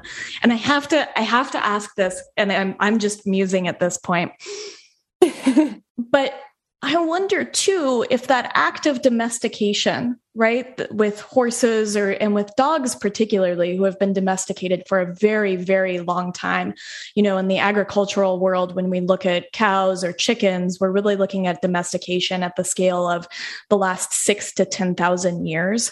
But with dogs we're going much further back and that there's going to be some co-evolution between nervous systems and the way that we connect and regulate. And and this is just me postulating i have no idea but that really came to mind when you were talking about that being that model of a nervous system for a horse for it to then eventually be able to help people regulate their nervous system yes there's so much there this is sort of the I, I don't want to say problem but like the thing about really about being really interested in the nervous system is your brain just starts taking it in every direction. because I think about domestication of animals a lot. So do I. a lot more than I need to. So do I. I'm always like, oh, should we have never domesticated? No, but it, it, yeah, it's very interesting because I actually have a dog. Um, she's called a Catahoula leopard hound. Mm-hmm. A lot of people don't know what they are, but they're they're better known for working dogs. Yeah, they're like cattle dogs. ranch dogs. Yes. Um, also used for hunting, things like that. So, anyways, her breed was apparently created by indigenous people here in America. So, Native Americans, you know, hundreds of years ago, and they were actually created by crossing. I don't know exactly what, but I know that the red wolf that was also native to this land was used in her in that breed so in that genetic line and you know we we got this puppy off of craigslist as well and we kind of had no idea what this breed would be like. We did a little bit of research but it was really kind of like a quick situation where we were just like that's our dog. We're going to pick her up. And so we did. And she was an experience to say the least. Like the first year of Meadow, my dog, was an initiation for me as a person and really made me become like an adult and a parent for the first time because she, her breed, I think, is still kind of wild. Like you hear people that have these dogs that are like part wolf and whatnot. And honestly, I think they're more domesticated than even the Catahoulas are because Catahoulas have been used as work dogs. They haven't been used as pets all this time. And so they do have that like that much more of that like predator nervous system Yes. of like really calm calms and really intense go activated We have working go, dogs. you know I have a Great Pyrenees and a Great Pyrenees Anatolian Shepherd mix. And they are amazing they are a whole different experience. And I love what you said. They have a predator nervous system that when they're when they're calm, I mean it is it is the steadiest, most beautiful calm that I experience with our GP Anatolian mix is a little puppy, but my my Great Pyrenees Goldberry is I mean she's just a rock. She's just a an anchor in a sea of calm, but when she focuses down, she turns on a dime. Yes. Yeah, it's it's so interesting learning like all of this through the lens of an animal and you know being able to live in this way that is more rurally or rural you have the space and the opportunity to see animals sort of in their natural habitat while it's not completely natural yeah you're able to just see more of that and like be more aware of that than i guess you would maybe in the city because i will say that with our puppy I was like, we need to train her. We need to make her not like this. Like that was my Mm. my way of thinking around it. And I'm sure she could use some training, but I came to realize that this is who she is. This is who I signed up to bring on into my life. And it's not that maybe she needs to change. I mean, it's not like she's hurting anyone, right? But it's this is just her wild nature. Yeah. And like, I think as someone who grew up in society, in the city, it's so normal to think that we need to change to be more acceptable, more easygoing, more predictable. yeah to fit in society's mold for us to fit in that in that space instead of actually being giving space for us to express our own wild nature. Yep. Yep. It's interesting because I've kind of going into a new topic with this, but I've been thinking a lot about, you know, I explained that whole situation of how I wanted people to know how to connect with that feeling of peace and groundedness yeah. um, that is possible within them. Well, I've also been interested in because I have experienced really finding out who I really am and what Chelsea really feels like without society's like demands of me um, and without me like comparing myself to others and all those things. I've really wanted to help people come home to themselves and figure out who they really are. And I haven't quite figured out how to help people do that because I do wonder if there almost is this need to step out of society, even just for like a short period of time, just to have that like space and quiet. I actually have heard this talked about as like an energy fast, which sounds like a lot more, you know, quote unquote woo woo. But it, there's truth to that phrase that you kind of do need to pull yourself out of the energy of everyone else and just kind of like feel who you are. Like, who are you? I'm curious as you were talking about that there are many ancient traditions, right? Where at a certain, you know, around the late teens, early 20s, you leave home, you leave the group, you leave the tribe. And I mean, even yes. now we see this in Amish communities, right? Like you leave yep. the confines of, of what you know to better understand yourself. And I wonder if we are all overdue for that. I mean, I know that that absolutely the self that I got to come home to, as you so beautifully put it, when I moved out into the country was it was a coming home. I did find myself and I found I'm beginning to find that safety in my nervous system, but I'm also uncovering a lot of truths about who I am and a lot of acceptance too for the ways in which I don't fit with mm-hmm. society as I understood it. Yes, yes. And that that was like a big reason why I wanted to potentially help people with that exact thing is because I think so many people do even though we hear like don't compare yourself you know be you, be unique, like all these cliche kind of phrases.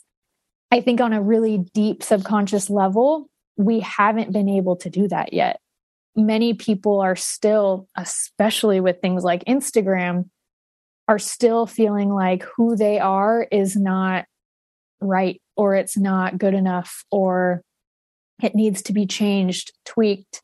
And I'm not talking about habits that we've created, but I'm talking about like who you really are deep down yeah. when like no one else is around. Like, yeah. what are your desires? What makes you excited? Maybe working 10 hours a day, five days a week is really fucking hard for you. And it's not that you're lazy or don't have enough energy or something's wrong with your health. Maybe that's not how you're supposed to be working. Yeah. You know, and just really coming to those realizations because I mean, I've experienced this a ton. You know, when I go back down there, people are like, So what do you do for a job? And I'm like, Well, and and you know, people that are asking me are making tons of money every year at their corporate job, whatever, whatever it may be. And, you know, there are moments where I'm like, shit, should I be getting a job? Like, should I be doing this differently? And I've just had to come back every time to the realization and the knowing that, look, we need money. Everyone needs money. Money is important. I would love to, you know, be able to make enough money to make me feel safe and able to do the things that I want to do in this life. However, that idea of abundance that a lot of us want and that we think is just money might actually be your abundance in freedom in your life, your abundance of energy in your life, your abundance of space, of joy, it could be all these other things. And so, really finding out what is that abundance that you need in your life. Yeah. And that's not to say that you won't need money, of course, like I mentioned, but, and money's not a bad thing either. No, I think money just, is a neutral energy. Like it's, it, exactly. It, it, too is just an exchange of neutral energy. Money isn't good or yes. bad. It is just an energy that exchanges hands. But I think what you said, and abundance lives in so many other places and and it's so easy to apply it to wealth or to money but having an abundance of space or an abundance of slowness like I, I, really value an abundance of slowness having an abundance of love of joy of play of safety of a safe feeling in your body like right like of groundedness of of the peace that we're missing in our nervous systems. Yes, yes. It, that um go ahead. I was just going to say one last thing. It reminded me of a Wendell Berry quote, what is a human for? And I don't know if that's the the perfect quote of it. I, I might be I might be butchering it a little bit, but what is a human for? And can we come home to this idea that maybe we are not a tool of work Yes. Maybe we are yes. a vessel for love instead. And I know that's probably pretty woo woo, but.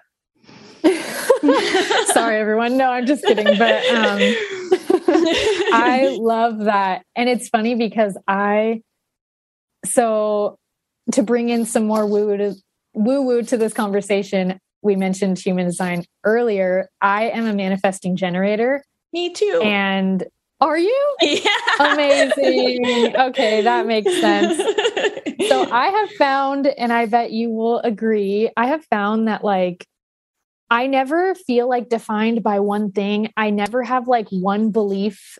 I'm constantly like challenging all beliefs and boxes that I put myself into. Yes. And so because why. of that, yes, I'm always like, wait, why do I think that though?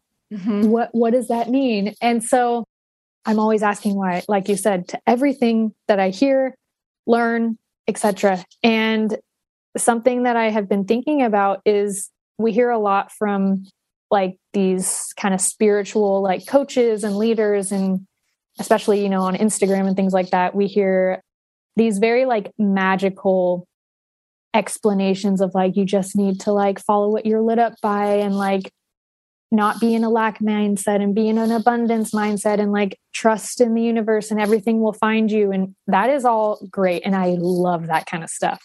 I but I also have this like other part of me that's like so visceral and like grounded and like, okay, but like physical money, how do, how does that work? you know? Yeah. And so I'm always like, how, where do these things meet? Where do these things meet? Because for me, money has been something that I've struggled with for many years. And when I say struggled, I mean, I just don't, I don't know. It's like, not necessarily that I think it's bad, but it's hard to, it feels hard to make. You know, it's like this old system of thinking that like money only comes based on how many physical hours of labor you can put in. And it feels so hard to make. And once it comes in it's like i got to hold it all really close because i don't know if i have the energy to make more. Yeah and, and so I think it's like this, in farming this becomes very true like it i mean so many hours for not a lot of money coming back in very yes. tight margins yes and so yeah i've just been very interested in like how to merge the like that with like the world of all possibilities are possible. Like, you know, abundance of all shapes and sizes could come just by me being me, you know? And so, anyways, I've been really thinking about those because that's something I would love to like share my thoughts about in some way. And just thinking about how we spend a lot of time as humans like looking for our purpose. Like what is my purpose in this life? And we take like personality tests. We do all these different things to try to find that like one purpose that we have. And i know that i have sought out that answer for myself because i thought that once i found that that one purpose that all the money I need will come. It's like it really was just like a job. It was a form of work that I thought was like granted to me that I needed to go find that I haven't uncovered yet. That was going to like give me the money that I want in this life. And yeah. it's funny because that like the quote that you said like what is a human for, right? Yeah. that's yeah, it's something it. like um, that. Yeah, it's like I think that we and this isn't necessarily a terrible thing or at least I don't think it is. We have in society really positioned ourselves as humans as like tiny machines that work and get things done. When in reality, like, what if we're not here to work on one thing? Like, what if just like animals, right? Like animals, they work, they have jobs, they do little things to survive, but they are not necessarily living for this one job. Well, no. maybe bees, but most yeah, animals. That actually, that actually is a beautiful exception. I love that you said that. Bees and ants. But so important to remember too that w- when you look at a hive mentality, that's different. And there are jobs within a hive, within a herd. Mm-hmm. But you're taking the collective to make a whole. And we're trying to put the whole of it on a single individual instead of spreading yes. it out across the collective. Yes. Also, animals, like all their jobs that they're doing, are all to make sure that they are getting the nutrients they need and that they are alive. And, and somehow, oh, go ahead. Go ahead. Go ahead. That would that has been our job for hundreds of thousands of yes. years. Our only task really was around hunting and gathering food and then cooking food around a campfire and having community within that space.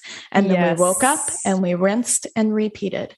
And I've said yes for a long time, and I know I've said on this podcast, I really think that that and this is what I thought about when you talked about searching for that home in our own nervous system was I've always thought we're searching for food, right? That connection to food. And you took that into a much deeper and you up leveled it. We're searching for that home in ourselves. But I do think that there is this drive in us to just want to seek nourishment. Yes. And I think it's interesting. I mean, we could have spent a whole podcast even talking just about this. We didn't talk much about like nutrition and how that impacts your nervous system.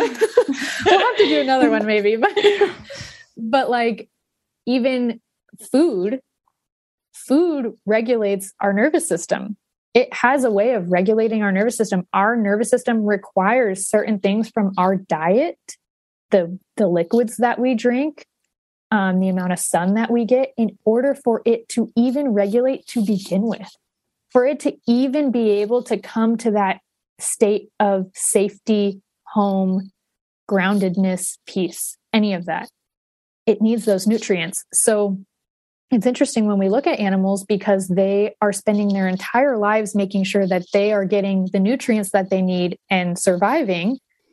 And I just wonder if that's like the disconnect and why we see so many people who are sick that have all these different ailments or dealing with things like depression, anxiety, because yeah. we have somehow fixated on this one purpose that we have in life, this one job that's going to bring us money because we have really fixated on we need money. But why why did we really need money in the beginning of times when we realized we could use money to buy things or trade or barter? I would imagine it was so that we could have the food, the resources yes. to make sure our body is nourished. I think about just yeah the spice just trade or even it's salt, just... right? Like the trade, you know, areas that had salt native to that mm-hmm. space and areas that mm-hmm. didn't. That would have been a really big thing to trade for because that is trace mineral and that is, you know, this aspect of nutrient density. Yes. And so it's just interesting how like our priorities shifted without us even really realizing what we were leaving behind. And I just, it's just interesting, like, you know, seeing friends and family and strangers when I go into the city and seeing their health deteriorating, yet they're making 150 grand a year at their job. And so they feel like they are not even they feel like they're doing good. It's usually the people around them that are like, wow, good job. Or like yeah. their parents are finally proud of them. Yet they're so malnourished. Yeah. But they're making the amount of money that makes their parents happy. And it's like, but that nourishment is interesting. abundance to ourselves, right? Like that is wealth. I mean, my husband and I joke all the time that we are wealthy based on what's in our freezer. That I have a freezer 100%. full of meat that we raised and organ meat and food that we've cooked and broth that we've made. And like that is that is abundance in in spades for mm-hmm. for my cells for my mind and and getting that nourishment has changed my relationship to my health outcomes to my autoimmune disease to my anxiety and to my nervous system. I really believe that it's helped me it's facilitated finding a better sense of grounding and becoming more nourished. And one other little have you read i think it's called nourished by fred provenza no Mm-mm you would love it. Uh, Fred, he's he's incredible, and he looks at the way that ruminants, in particular, and browsers like goats, in particular, mm-hmm. will browse through a landscape, selecting what they need to be nourished by and that their yes. calculations of what they need in different plant materials whether that's leaves or bark or things that have cured on the stalk or things that are fresh and new is mm-hmm. down to a almost perfectly dialed in science and that you can see differences in the young and the elderly mm-hmm. and the mm-hmm. pregnant and the lactating and that they are servicing their needs with these different plants and when you look at the nutrient composition of those plant foods you begin to see this bigger picture of this true wisdom in the way that they're Absolutely. spending literally all their time browsing. That is so interesting because even from like a nutrition view, I guess, of that, I always think about when I was like really, really in nutrition before kind of like the nervous system stuff came to be for me. I would always think about how our food has sort of been hijacked, right? Like there's so much that is altered, that is created by man. Our animals are not being raised, not always, but you know, our factory farms are raising animals in a way that is not biologically correct for them. Um, yeah. Our vegetables, our grains, things are being monocropped. It's it's defying nature, right? Because we want yeah. volume. And that nutrient and density so, correlates. We're seeing a decline. Exactly. Yeah.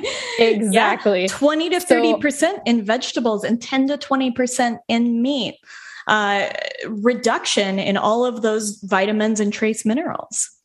Yeah, that is, it's so interesting to think about how, uh, you know, our essentially our food's been hijacked and how we have these processed foods that have man made chemicals in them um, to make them taste unnatural, like sweeter than we would ever find in nature, saltier than we would ever find in nature, all these things.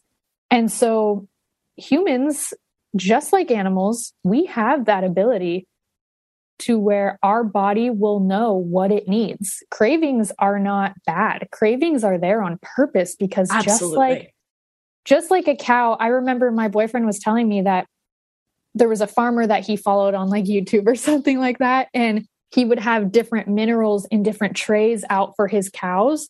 And instead of having them mixed, he would have them separate, and the cows would eat which minerals they needed.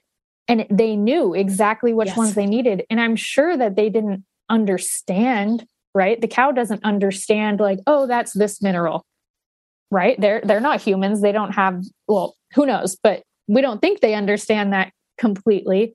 But their body knew Absolutely. They're craving new. Yeah. So, us humans, we have that ability too. But because our food is not the way that nature intended it anymore in most cases, these cravings that we have, we we are learning that we can't trust them people are starting to think that these cravings are bad. I can't trust my own body because it's telling me it wants something bad that's going to make me quote unquote fat, whatever.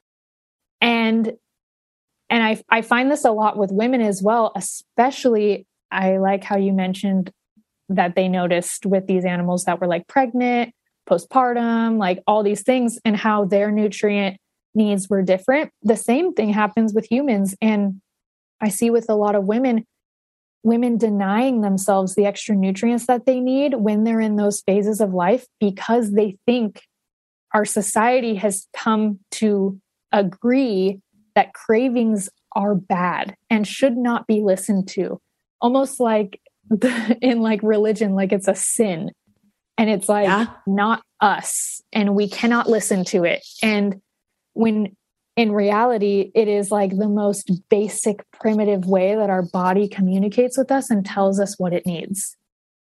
And yeah, I think that's just one of many reasons why farming in a regenerative way, which I know that's something that you spend your life doing, is so important because people need to have this food that's back with nature, that's that's being prepared, grown, raised, nourished in the way that nature intended it so that our bodies can reconnect with that as well. And so that we can learn that our body's voice is not bad and is there to be listened to. Yes. I, I, I talk to a lot of people and um, work with a lot of people who don't know how to listen to their nervous system. They say, I don't even know what my body needs. I'm confused. There's all this information. I don't know how to like tend to my nervous system. And it's because we've become so detached from even knowing how to listen to the, the smallest and the most simple ways that our body communicates to us. We've shut it all off because we've determined that it's bad, that it's it's here to harm us or something like that. That we can't i want to say again we can't trust it because i think trust yes. is a really big trusting ourselves and our innate wisdom is a big part of this that it's huge. not trustworthy. Huge huge. Absolutely. I think that's where this like all comes back down to is really just all of this that we've talked about comes down to learning how to trust yourself again because that is something that humans have completely forgot how to do and i would even say that in some situations when we see people that really trust themselves they're thought to be as like egotistic or like mm. you know what i mean yeah like they, i do know i know exactly what you mean that we judge that from a from a space of like a know-it-all or yeah. a um not thinking about other people and it's like it doesn't need to be like that right? Like listening to ourselves has doesn't take away from anyone else. When no. we're able to listen to ourselves we can hear everyone else much more better. clearly. Yeah. Yes. yeah i think that channel opens because we've opened up the channel of communication that is arguably the most important which is the one that we have with ourselves and we can then use that as the blueprint of how we communicate with others. But strengthening that muscle of trust and i think in a world where there are all these hyper palatable foods and we are fighting our own biology that you know our our biology from an evolutionary standpoint wants sugar.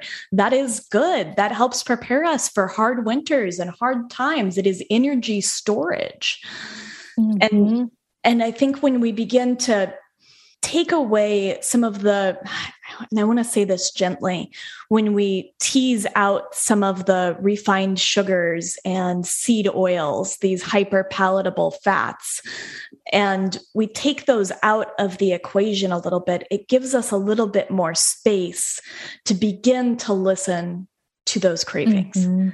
And to Absolutely. begin to be like, okay, what is it that my body needs in this moment? And because I am curious, like, how do we strengthen that trust of our own innate wisdom. Yep. It's interesting too, because when we look at like all these diets that exist, like especially coming from the nutrition world, like we see the keto diet, you know, all the diets and even the diets that came before us that our parents were into, yeah. like all these different things. And what's so interesting is almost every time for all of these diets, there are the foods or the products that are available that are safe, quote unquote, for these diets, all have to be manipulated by man. Yes. Something has to be taken out of them or or the entire food has to be created and doesn't can't be found in nature. Yeah. And it just like goes to show like you know going back to what you said about how sugar cravings are not a bad thing. I love illuminating that for people because so many people think like oh my gosh I'm addicted to sugar. It's terrible. I have the worst sweet tooth. And it's like what if that's not the full truth? What if that's you actually choosing not to trust your own body? And sure yeah maybe we do get like addicted to things like cheetos. And yeah maybe we do need to like disrupt a little bit of that. But like sugar is in food on purpose. If if sugar was not supposed to be in food wouldn't we have sugar free food abundantly available in like all these things that grow in nature? We don't. Sugar is necessary you know? And the only way you're going to find sugar free food is when you find someone making a food deliberately without sugar and or it usually has something like weird ingredients. aspartame. Yeah Exactly. But we're going to find exactly. in nature, we're going to find sugar in its whole form. We're going to find it in the form of fruits, or, and I mean, arguably in the form of honey, would be yes. a really strong source of fructose specifically. But, and we're almost never eating sugar on its own in nature either. No it's with fiber. always going to be paired. Fat. Yes, it's always paired with other things, and that's like the huge piece that people need to understand about sugar as well. Is like, just like we talked about all those things earlier about things that could be good for you or that could make you feel good, being like slow poisons if you have too much of them. Same thing goes for food. You're not going to want an isolated anything in too much. Like you don't want too much of vitamin B12, you know, everything in ex- excess can be a form of poison, technically. Dose makes the poison. And, yes. Yeah. And I think that that is so, I mean, that's just true across the board and i think we see that too. You know if you give cows an access we have we have some beautiful farmer friends that have a medicinal pasture for their cows that have a lot of chicories that are anti-parasitical and a lot of different herbs so that their cows can go in and select. But none of these specific medicinal things are something that any cow is going to want to gorge on in the same way that they might want to gorge on just like a fresh mixed pasture of grass. Like these are totally. specific little things that our body needs, mm-hmm. but not not to excess. Yes, yes. Yeah, that's really interesting too, because I know myself and I would almost say every woman at this point has dealt with some kind of eating disorder in their life, in their lifetime. And so many have struggled with things like binge eating, thinking that they overeat, all these different things that, in my opinion, are happen for a couple reasons.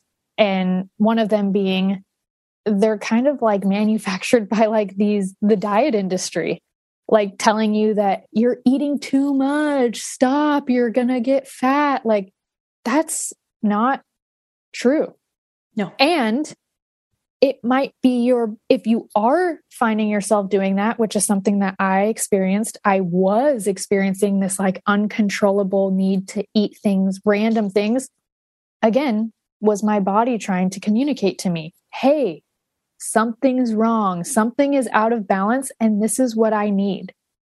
And of course i didn't know how to like see it that way at the time but thankfully i was able to come out of that and see why that was happening.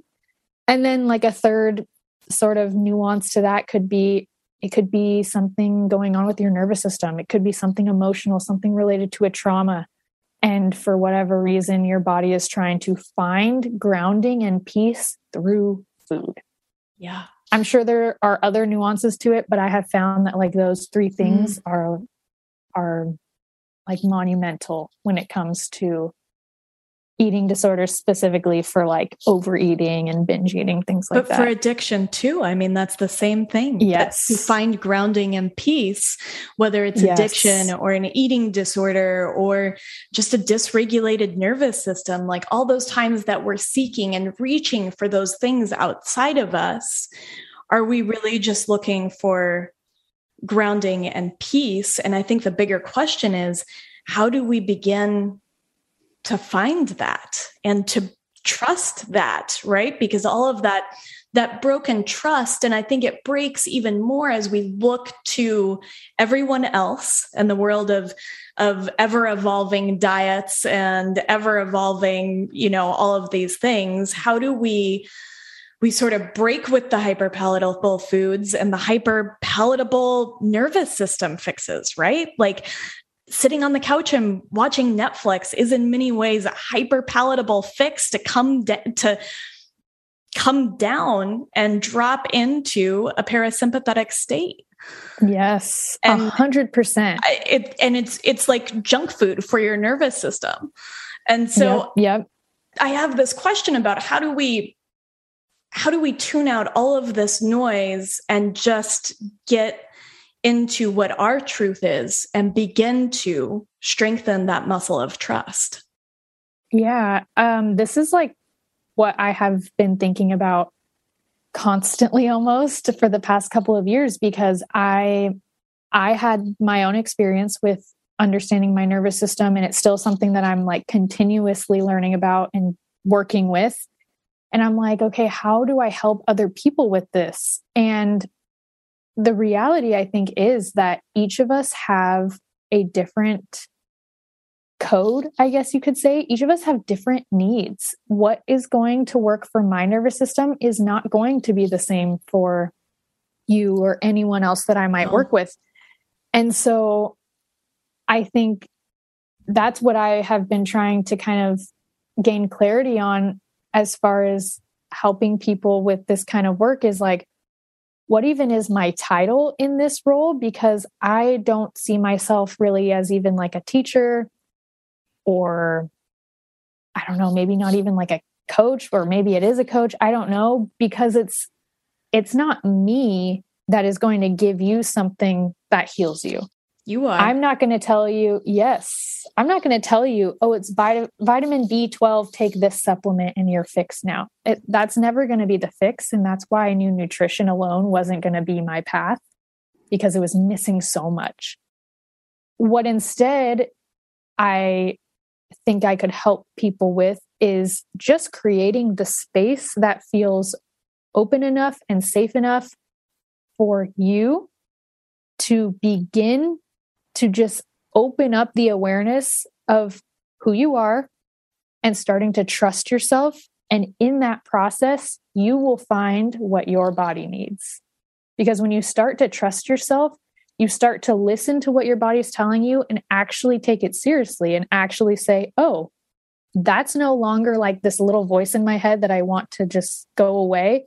That's now my my northern star. That's my guiding light. That's my purpose that right there is my purpose. It's not about what job, what purpose is going to give me the job that's going to give me the most money, right? If that's what you want, that's great.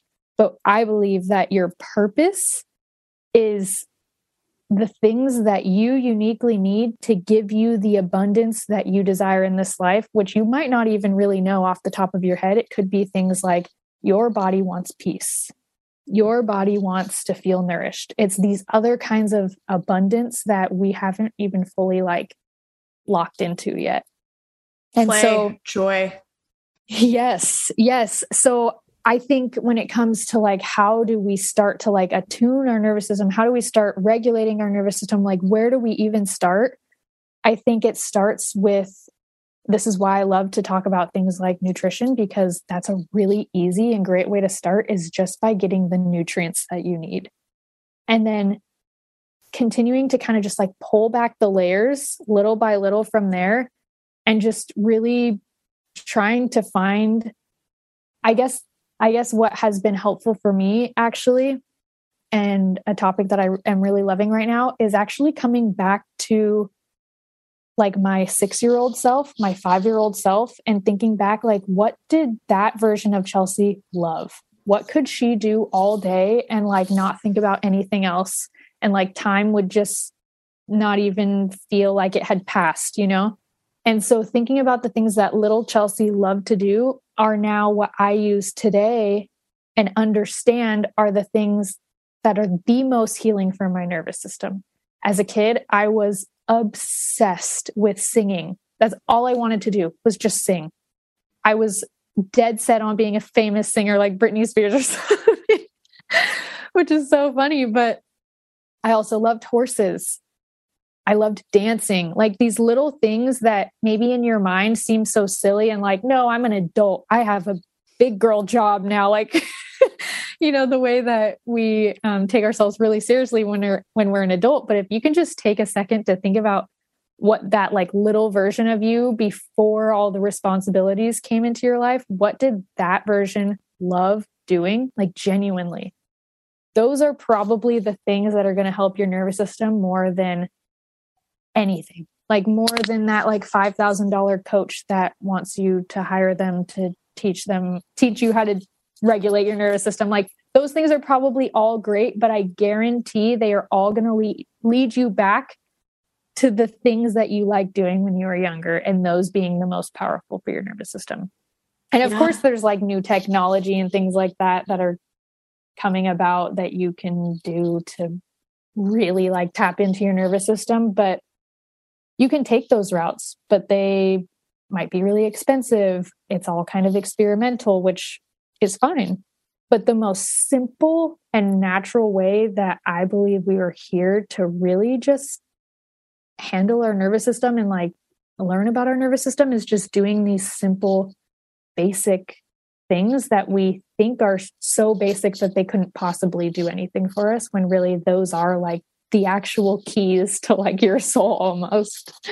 I love that so much. And I just, and I don't want to take the magic out of it, but singing tones your vagal nerve and having that somatic experience of dance and transmuting emotions, alchemizing them through our body with dance. Like these are, these are things that we know do heal the nervous system.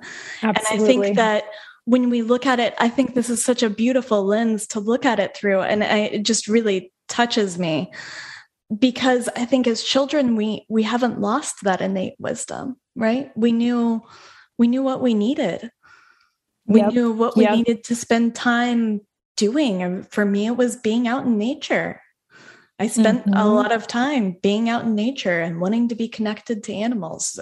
And yes, those those little versions of ourselves that are still here and still need care they knew exactly what was necessary actually i recently yes.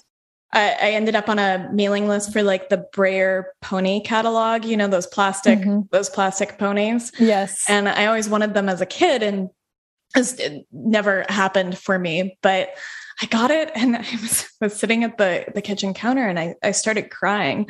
And my husband was like, Why are you crying? And I was like, I just want to paint these ponies. And it just it just feels like the only thing that that I've ever wanted. And he he got me this painting pony set. But I think that that awesome nourishing that right nourishing that inner child and nourishing that those desires even if they feel trivial or silly in all of our seriousness of being adults and, and having very serious diets and serious nervous systems. Because I think that these realms that we're playing in, I mean, your nervous system is informed by trauma. This is all really serious. Like your health and your diet and the way that those two things connect feels very serious. But mm-hmm that inner child, I think that is just the most beautiful wisdom for a gateway to connect to that. Yeah. I mean, I have so many people ask, like, through these past years, how do I find safety in my body? What heals the nervous system? What regulates the nervous system? And I think there are situations where we can experience like really intense trauma where we can have healing and where there are different modalities, specific modalities like somatic experiencing, different things that can be super helpful and are more like um, strategic and maybe something you would work with like a professional on. But as far as most of us go, there really is no such thing as like healing our nervous system and like finding safety as if it's like the cure, right? There's no cure. And the more that I dove into all of that and tried to create like resources for people of like, okay, singing um, is going to help your nervous system, you know, looking at things that tone our vagal nerve, which we didn't really get into, but is basically like our largest nerve in our body. And it's really what's connecting our brain stem to the rest of our body. So it's that whole peripheral nervous system. So when we are able to tone our, our va- vagus nerve or vagal, vagal tone, we're basically doing different things in our life that you could think of like flex that nerve, flex that muscle. So the more you work that muscle, the better it gets at resiliency and flowing. Um, and your nervous system can flow more easily, right? So when we look at things like what things tone the vagus nerve, like I was saying, you know, singing, dancing, grounding, deep breathing, all these things, I could go on and list forever and that could be helpful for you because you might say, oh, okay, I like to do that. So I'll try that. That could be helpful for you. But I just have found it so much more helpful to think about that younger version of you because oftentimes, not in all cases, but you can think about this young version of you and think about a time when you felt safe, when you felt at ease, peace, joy and think about what you were doing in those instances.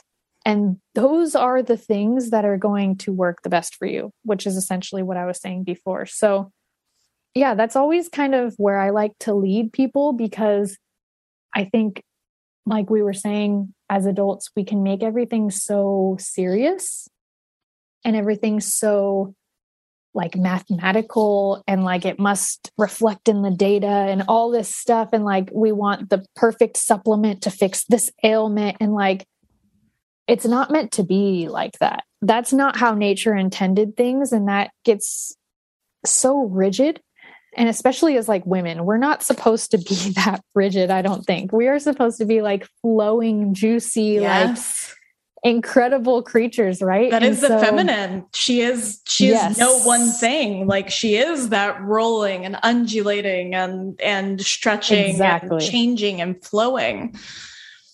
Exactly. And I I love that and I want more people to really connect to that energy of who they really are underneath like societal's programming or conditioning, right? And so when we're in that state of like everything is so serious and we're looking everything looking at everything as like fixing the parts on a car like a mechanic we actually might be telling our nervous system that we are under threat all the time. Because everything is so serious it's like we're telling our nervous system that it's not safe that it is not fixed that it is broken. And so that alone in that mindset alone, we are like doing the opposite of what we want.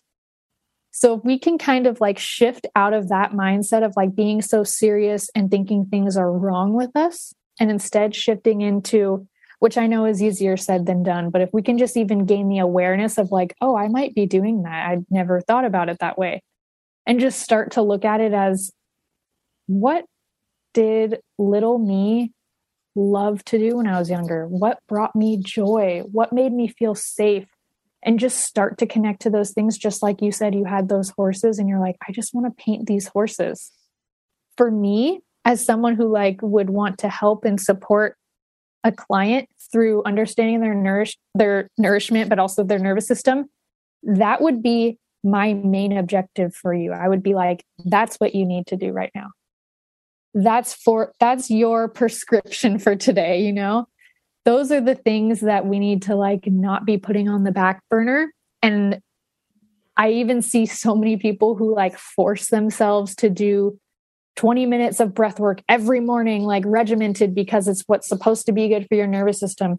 If that doesn't feel good to you and painting a picture writing a poem dancing to your favorite song actually sounds more invigorating to you right now, that's what you should be doing.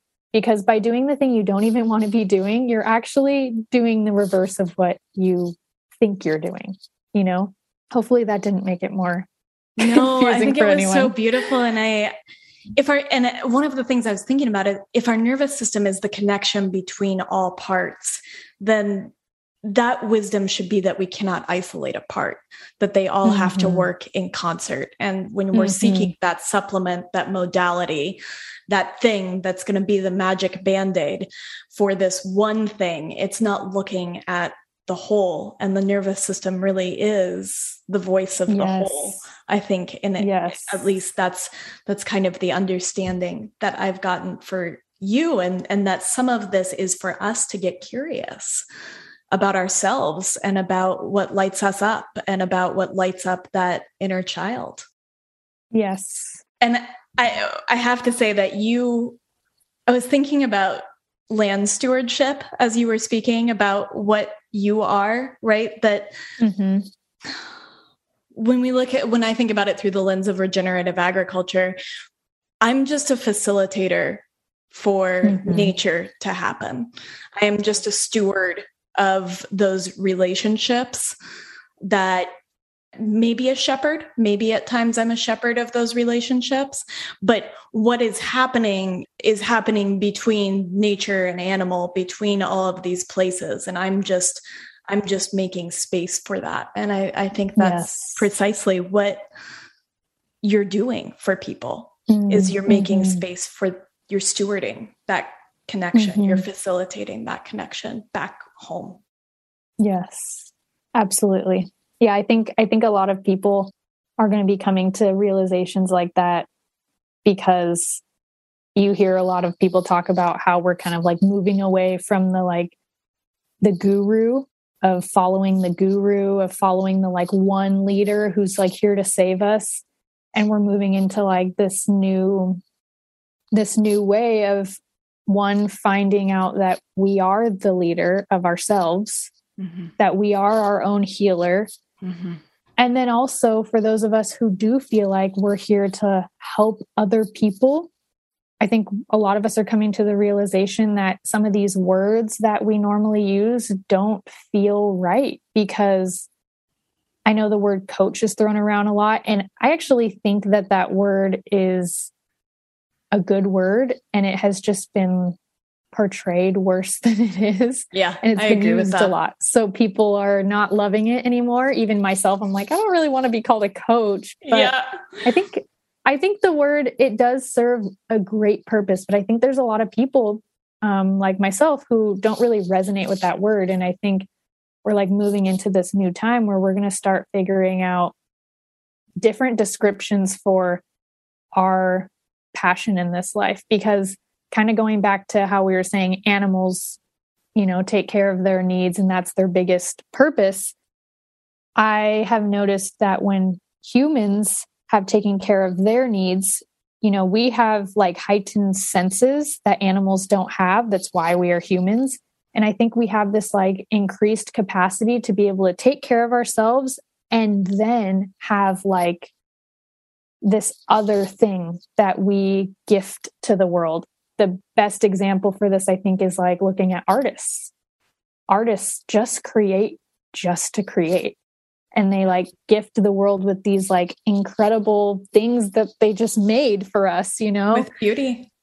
Yes. And I think that's what is happening as well in other facets of society is people are realizing their art is I want to hold space for people. I want to show people how to breathe. I want to show people how to be a good steward to the land, like all these different things that a lot of times we're seeing is called like a teacher or a coach. And maybe those names resonate with you, but I think we're really expanding on what that means because we're stepping away from that like there's only one teacher and this person's the best in the world and you can only learn from this person and i think it's it's just expanding it's it's upgrading in every way I've struggled with this myself to define what it is that the way that I want to hold space in this world to fulfill my mm-hmm. purpose after nourishing myself and going slow.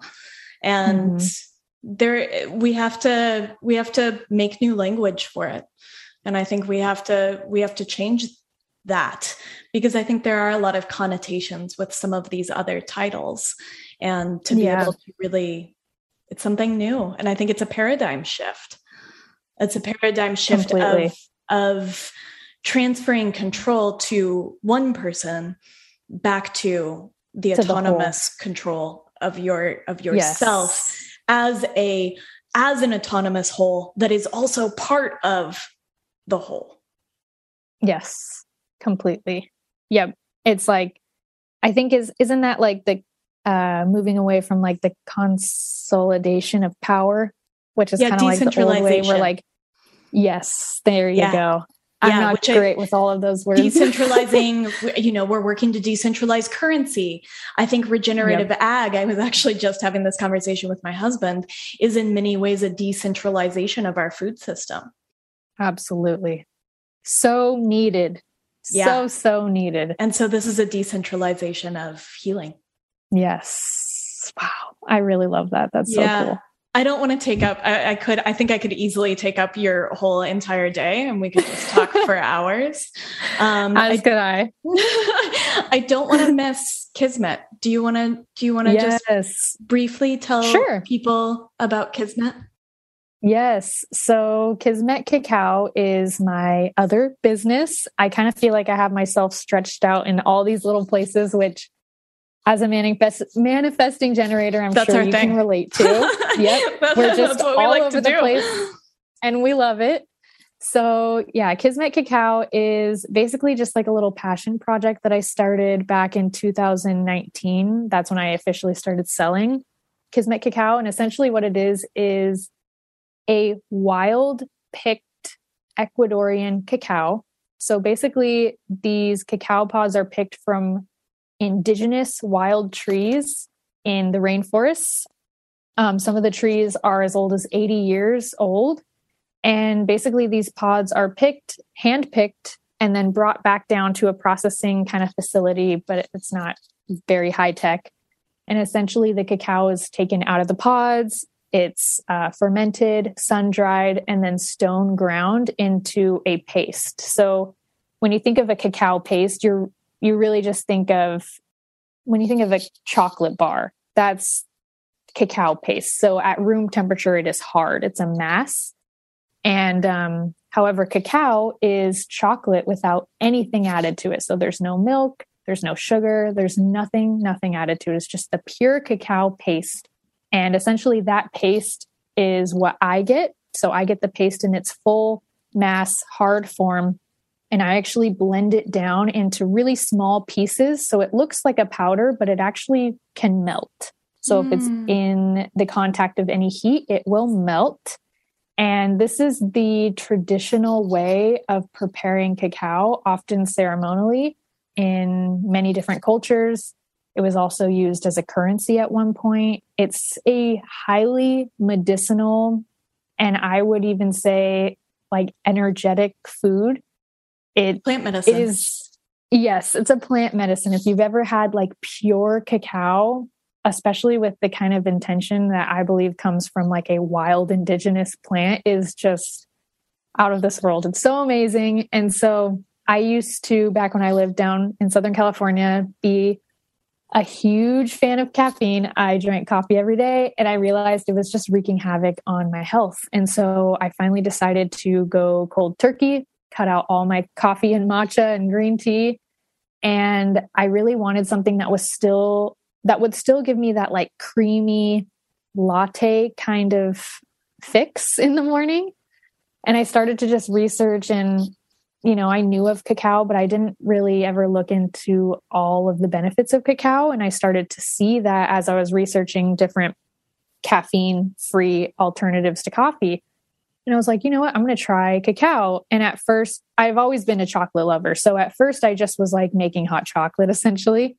And then I was like, no, I really want to try the like purest, most traditional best form of cacao that I could find. And so I started ordering basically the cacao mass from all different places, from all different parts of the world. And I just wanted to try all of them. So I ended up eventually getting to this wild Ecuadorian cacao and I just fell in love with it. So I was making it every morning. I would add my own stuff to it. I would mix it with like coconut milk, hot water, some mushroom powder, sea salt, all kinds of stuff. And I would often share my pour. So I would pour it into my mug and put music with it. And I would share it on my Instagram. And people just started to ask me, like, can I pay you to make me a little blend of it? And I would be like, no, no, no. Like, you don't need to pay me. Like, here's the ingredients I use, just go buy them. And they'd be like, no, but that's going to cost me like $200 to buy all the ingredients and I might not even like it. Can I just buy a couple servings from you? And I was like, that's a good point. So I started to just dabble in the idea of maybe I should just make this a mix the way that I prepare it, a dry mix that people can mix with their own milk and water and whatnot. And so at first it was just like a little gift that I would share with people. I'd just make these little tiny jars. And then I was like, you know what? I think I'm just going to put it in big jars and see if people are into this. So yeah.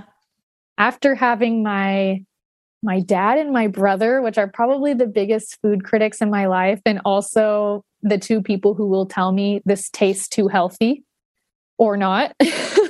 Once I got that. their seal of approval and they were like, this is really good, I was like, oh my gosh, I'm onto something. So, so yeah, I started I started jarring it. I started doing little pop-ups back in 2019. Um, I created a website. And so now that is the business that I still continue to facilitate. And I make, um, we have, we actually have three I don't know why I can't think of this right now, but I believe we have three flavors. I no, I understand that. I, I, run a business. I understand that. yes. So we have three flavors now. Actually, the third flavor is not out quite yet, but um, it will be out very soon. We are redoing all of our labels, so the entire business is kind of getting an uh, facelift, if you will. Yeah. But um, we sell it on our website. We are going to be wholesaling soon. Right now, we just do it through the website.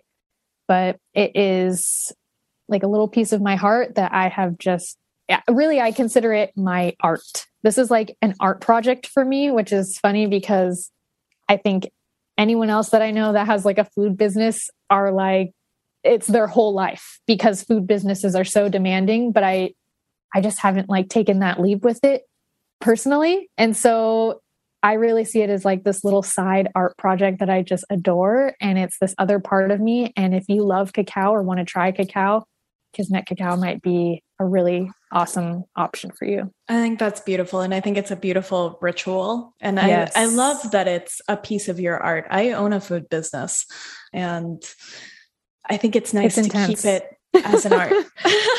yes, yes, yes, yes. And to not That's have kind of what I've come to realize. Consuming. Exactly. And it so easily can. And there have been many times where I'm like, I think I'm just going to go all in. And I've just been like, I don't think that's for me. Maybe later, but right now it's just not for me. And not so I think that's even yeah, I think that's even why I forget to talk about it sometimes because it's just like this extra thing where I'm like, oh, yeah, also, if you like chocolate, like here's this thing I do too. I am a huge chocolate lover. So to be able to have this like really decadent, like energetically incredible plant medicine version of chocolate just feels so fun to share with people. It just feels Energy like dense. such a luxurious, yes, like a luxurious way to like pamper your body, but you mm. can do it mm. every day if you want to. Yeah. And I mean, cacao in itself, other than being like a plant medicine, it is actually pretty nutrient dense. It has some really awesome nutrients in it. Yeah. Magnesium, copper. Are, yes, yes, yeah. yes, yes. I know we were talking about this fat. recently too. Yes. I mean, this is like literally nervous system food. This yeah. is like one of my favorite nervous system foods. I mean, cacao butter, which is naturally occurring in cacao and is contained in Kismet cacao. So when we see cacao powder, that is never a substance that will melt, right? Because it's a full powder. And that's because they have extracted all of the cacao butter out of it, which is great. Oh, but in my yes, so it, it doesn't my, have any does it have any fat left? Has no fat. But that's the vehicle for all the fat is the vehicle exactly. for all the nutrients in the cacao. Exactly. And so a great form of stearic acid. Yes. Like, I mean, cacao butter is like incredible in so many yeah. ways. It's very similar, not similar nutrient wise, but similar in how amazing it is, I think, to like butter and ghee. It's like one of nature's like incredible fats. Yeah, no, so that I is also very stable. I agree completely. And I, I actually was going to say that cacao butter is analogous to something like tallow or ghee. And cacao is arguably somewhat analogous to something like liver. Yes, absolutely. So it, it is like a powerhouse in itself.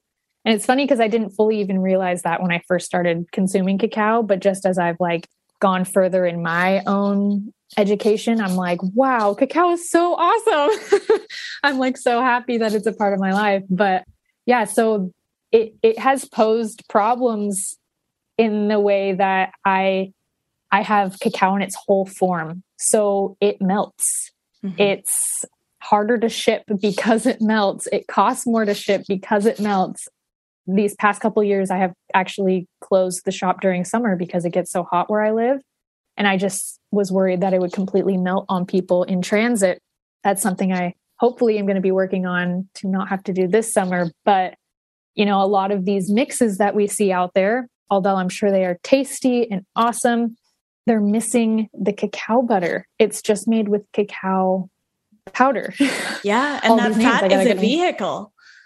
Exactly. You need yeah, the fat need in the there. Fat. Just like we were talking about earlier, like nature put all of those things into a plant on purpose. Those are all yes. part of the exchange of those nutrients that the plant contains. So that's why I'm such a proponent of like having the whole plant, having the cacao butter in there, having those yummy fats. And yes, it is something that can melt, but I promise you it is so worth it. Oh, I love that. I love that so much. Is there is there anything else major that we missed that you want to communicate with people? I don't think so. Well, I guess if you are interested in Kismet Cacao, um, you can check us out on Instagram. We also have our website. It's just kismetcacao.com. I also am going to be launching my own podcast pretty soon called House of Nour- House of Nourishment. I'm like, what is it called? House of Nourishment with Chelsea Connor. Um, that's coming very soon. So I'm really excited about that. I don't have like a launch date yet, but it's coming very soon. That's like my newest project. And then, yeah, I'm going to be opening up my space to take on some more clients pretty soon. So I'm excited about that. So if you're interested, you can follow me at House of Nourishment and um, DM me or just wait until that all is available. And I think that is it. I love that. And we'll put all of that in the show notes so that people can easily click links and find you. Because awesome. I think that I think that people are really going to want to find you after this. And I just I can't thank, thank you, you, enough for bringing uh, this is just a really joyful conversation and it just it contained a lot of wisdom I needed to hear. Like it was a balm for my soul. And and you have a lot of just really beautiful things that I think people really need to hear in their lives. I think that connecting back to our inner child and nourishing ourselves and just everything. And so I'm really grateful for you coming on. Thank you. Thank you so much, Kate. I can say the exact same. This was such a fun conversation. Thank you so much for listening to this episode of the Groundwork Podcast. If what you heard today resonated with you, may I ask that you share it with your friends or leave us a review? This helps others find groundwork. If you're looking for more, you can find us at groundworkcollective.com and at Groundwork Collective on Instagram. I would like to give a very special thank you to China and Seth Kent of the band All Right All Right for clips from the beautiful song Over the Edge from their album, The Crucible. You can find them at All Right All Right on Instagram and wherever you listen to music.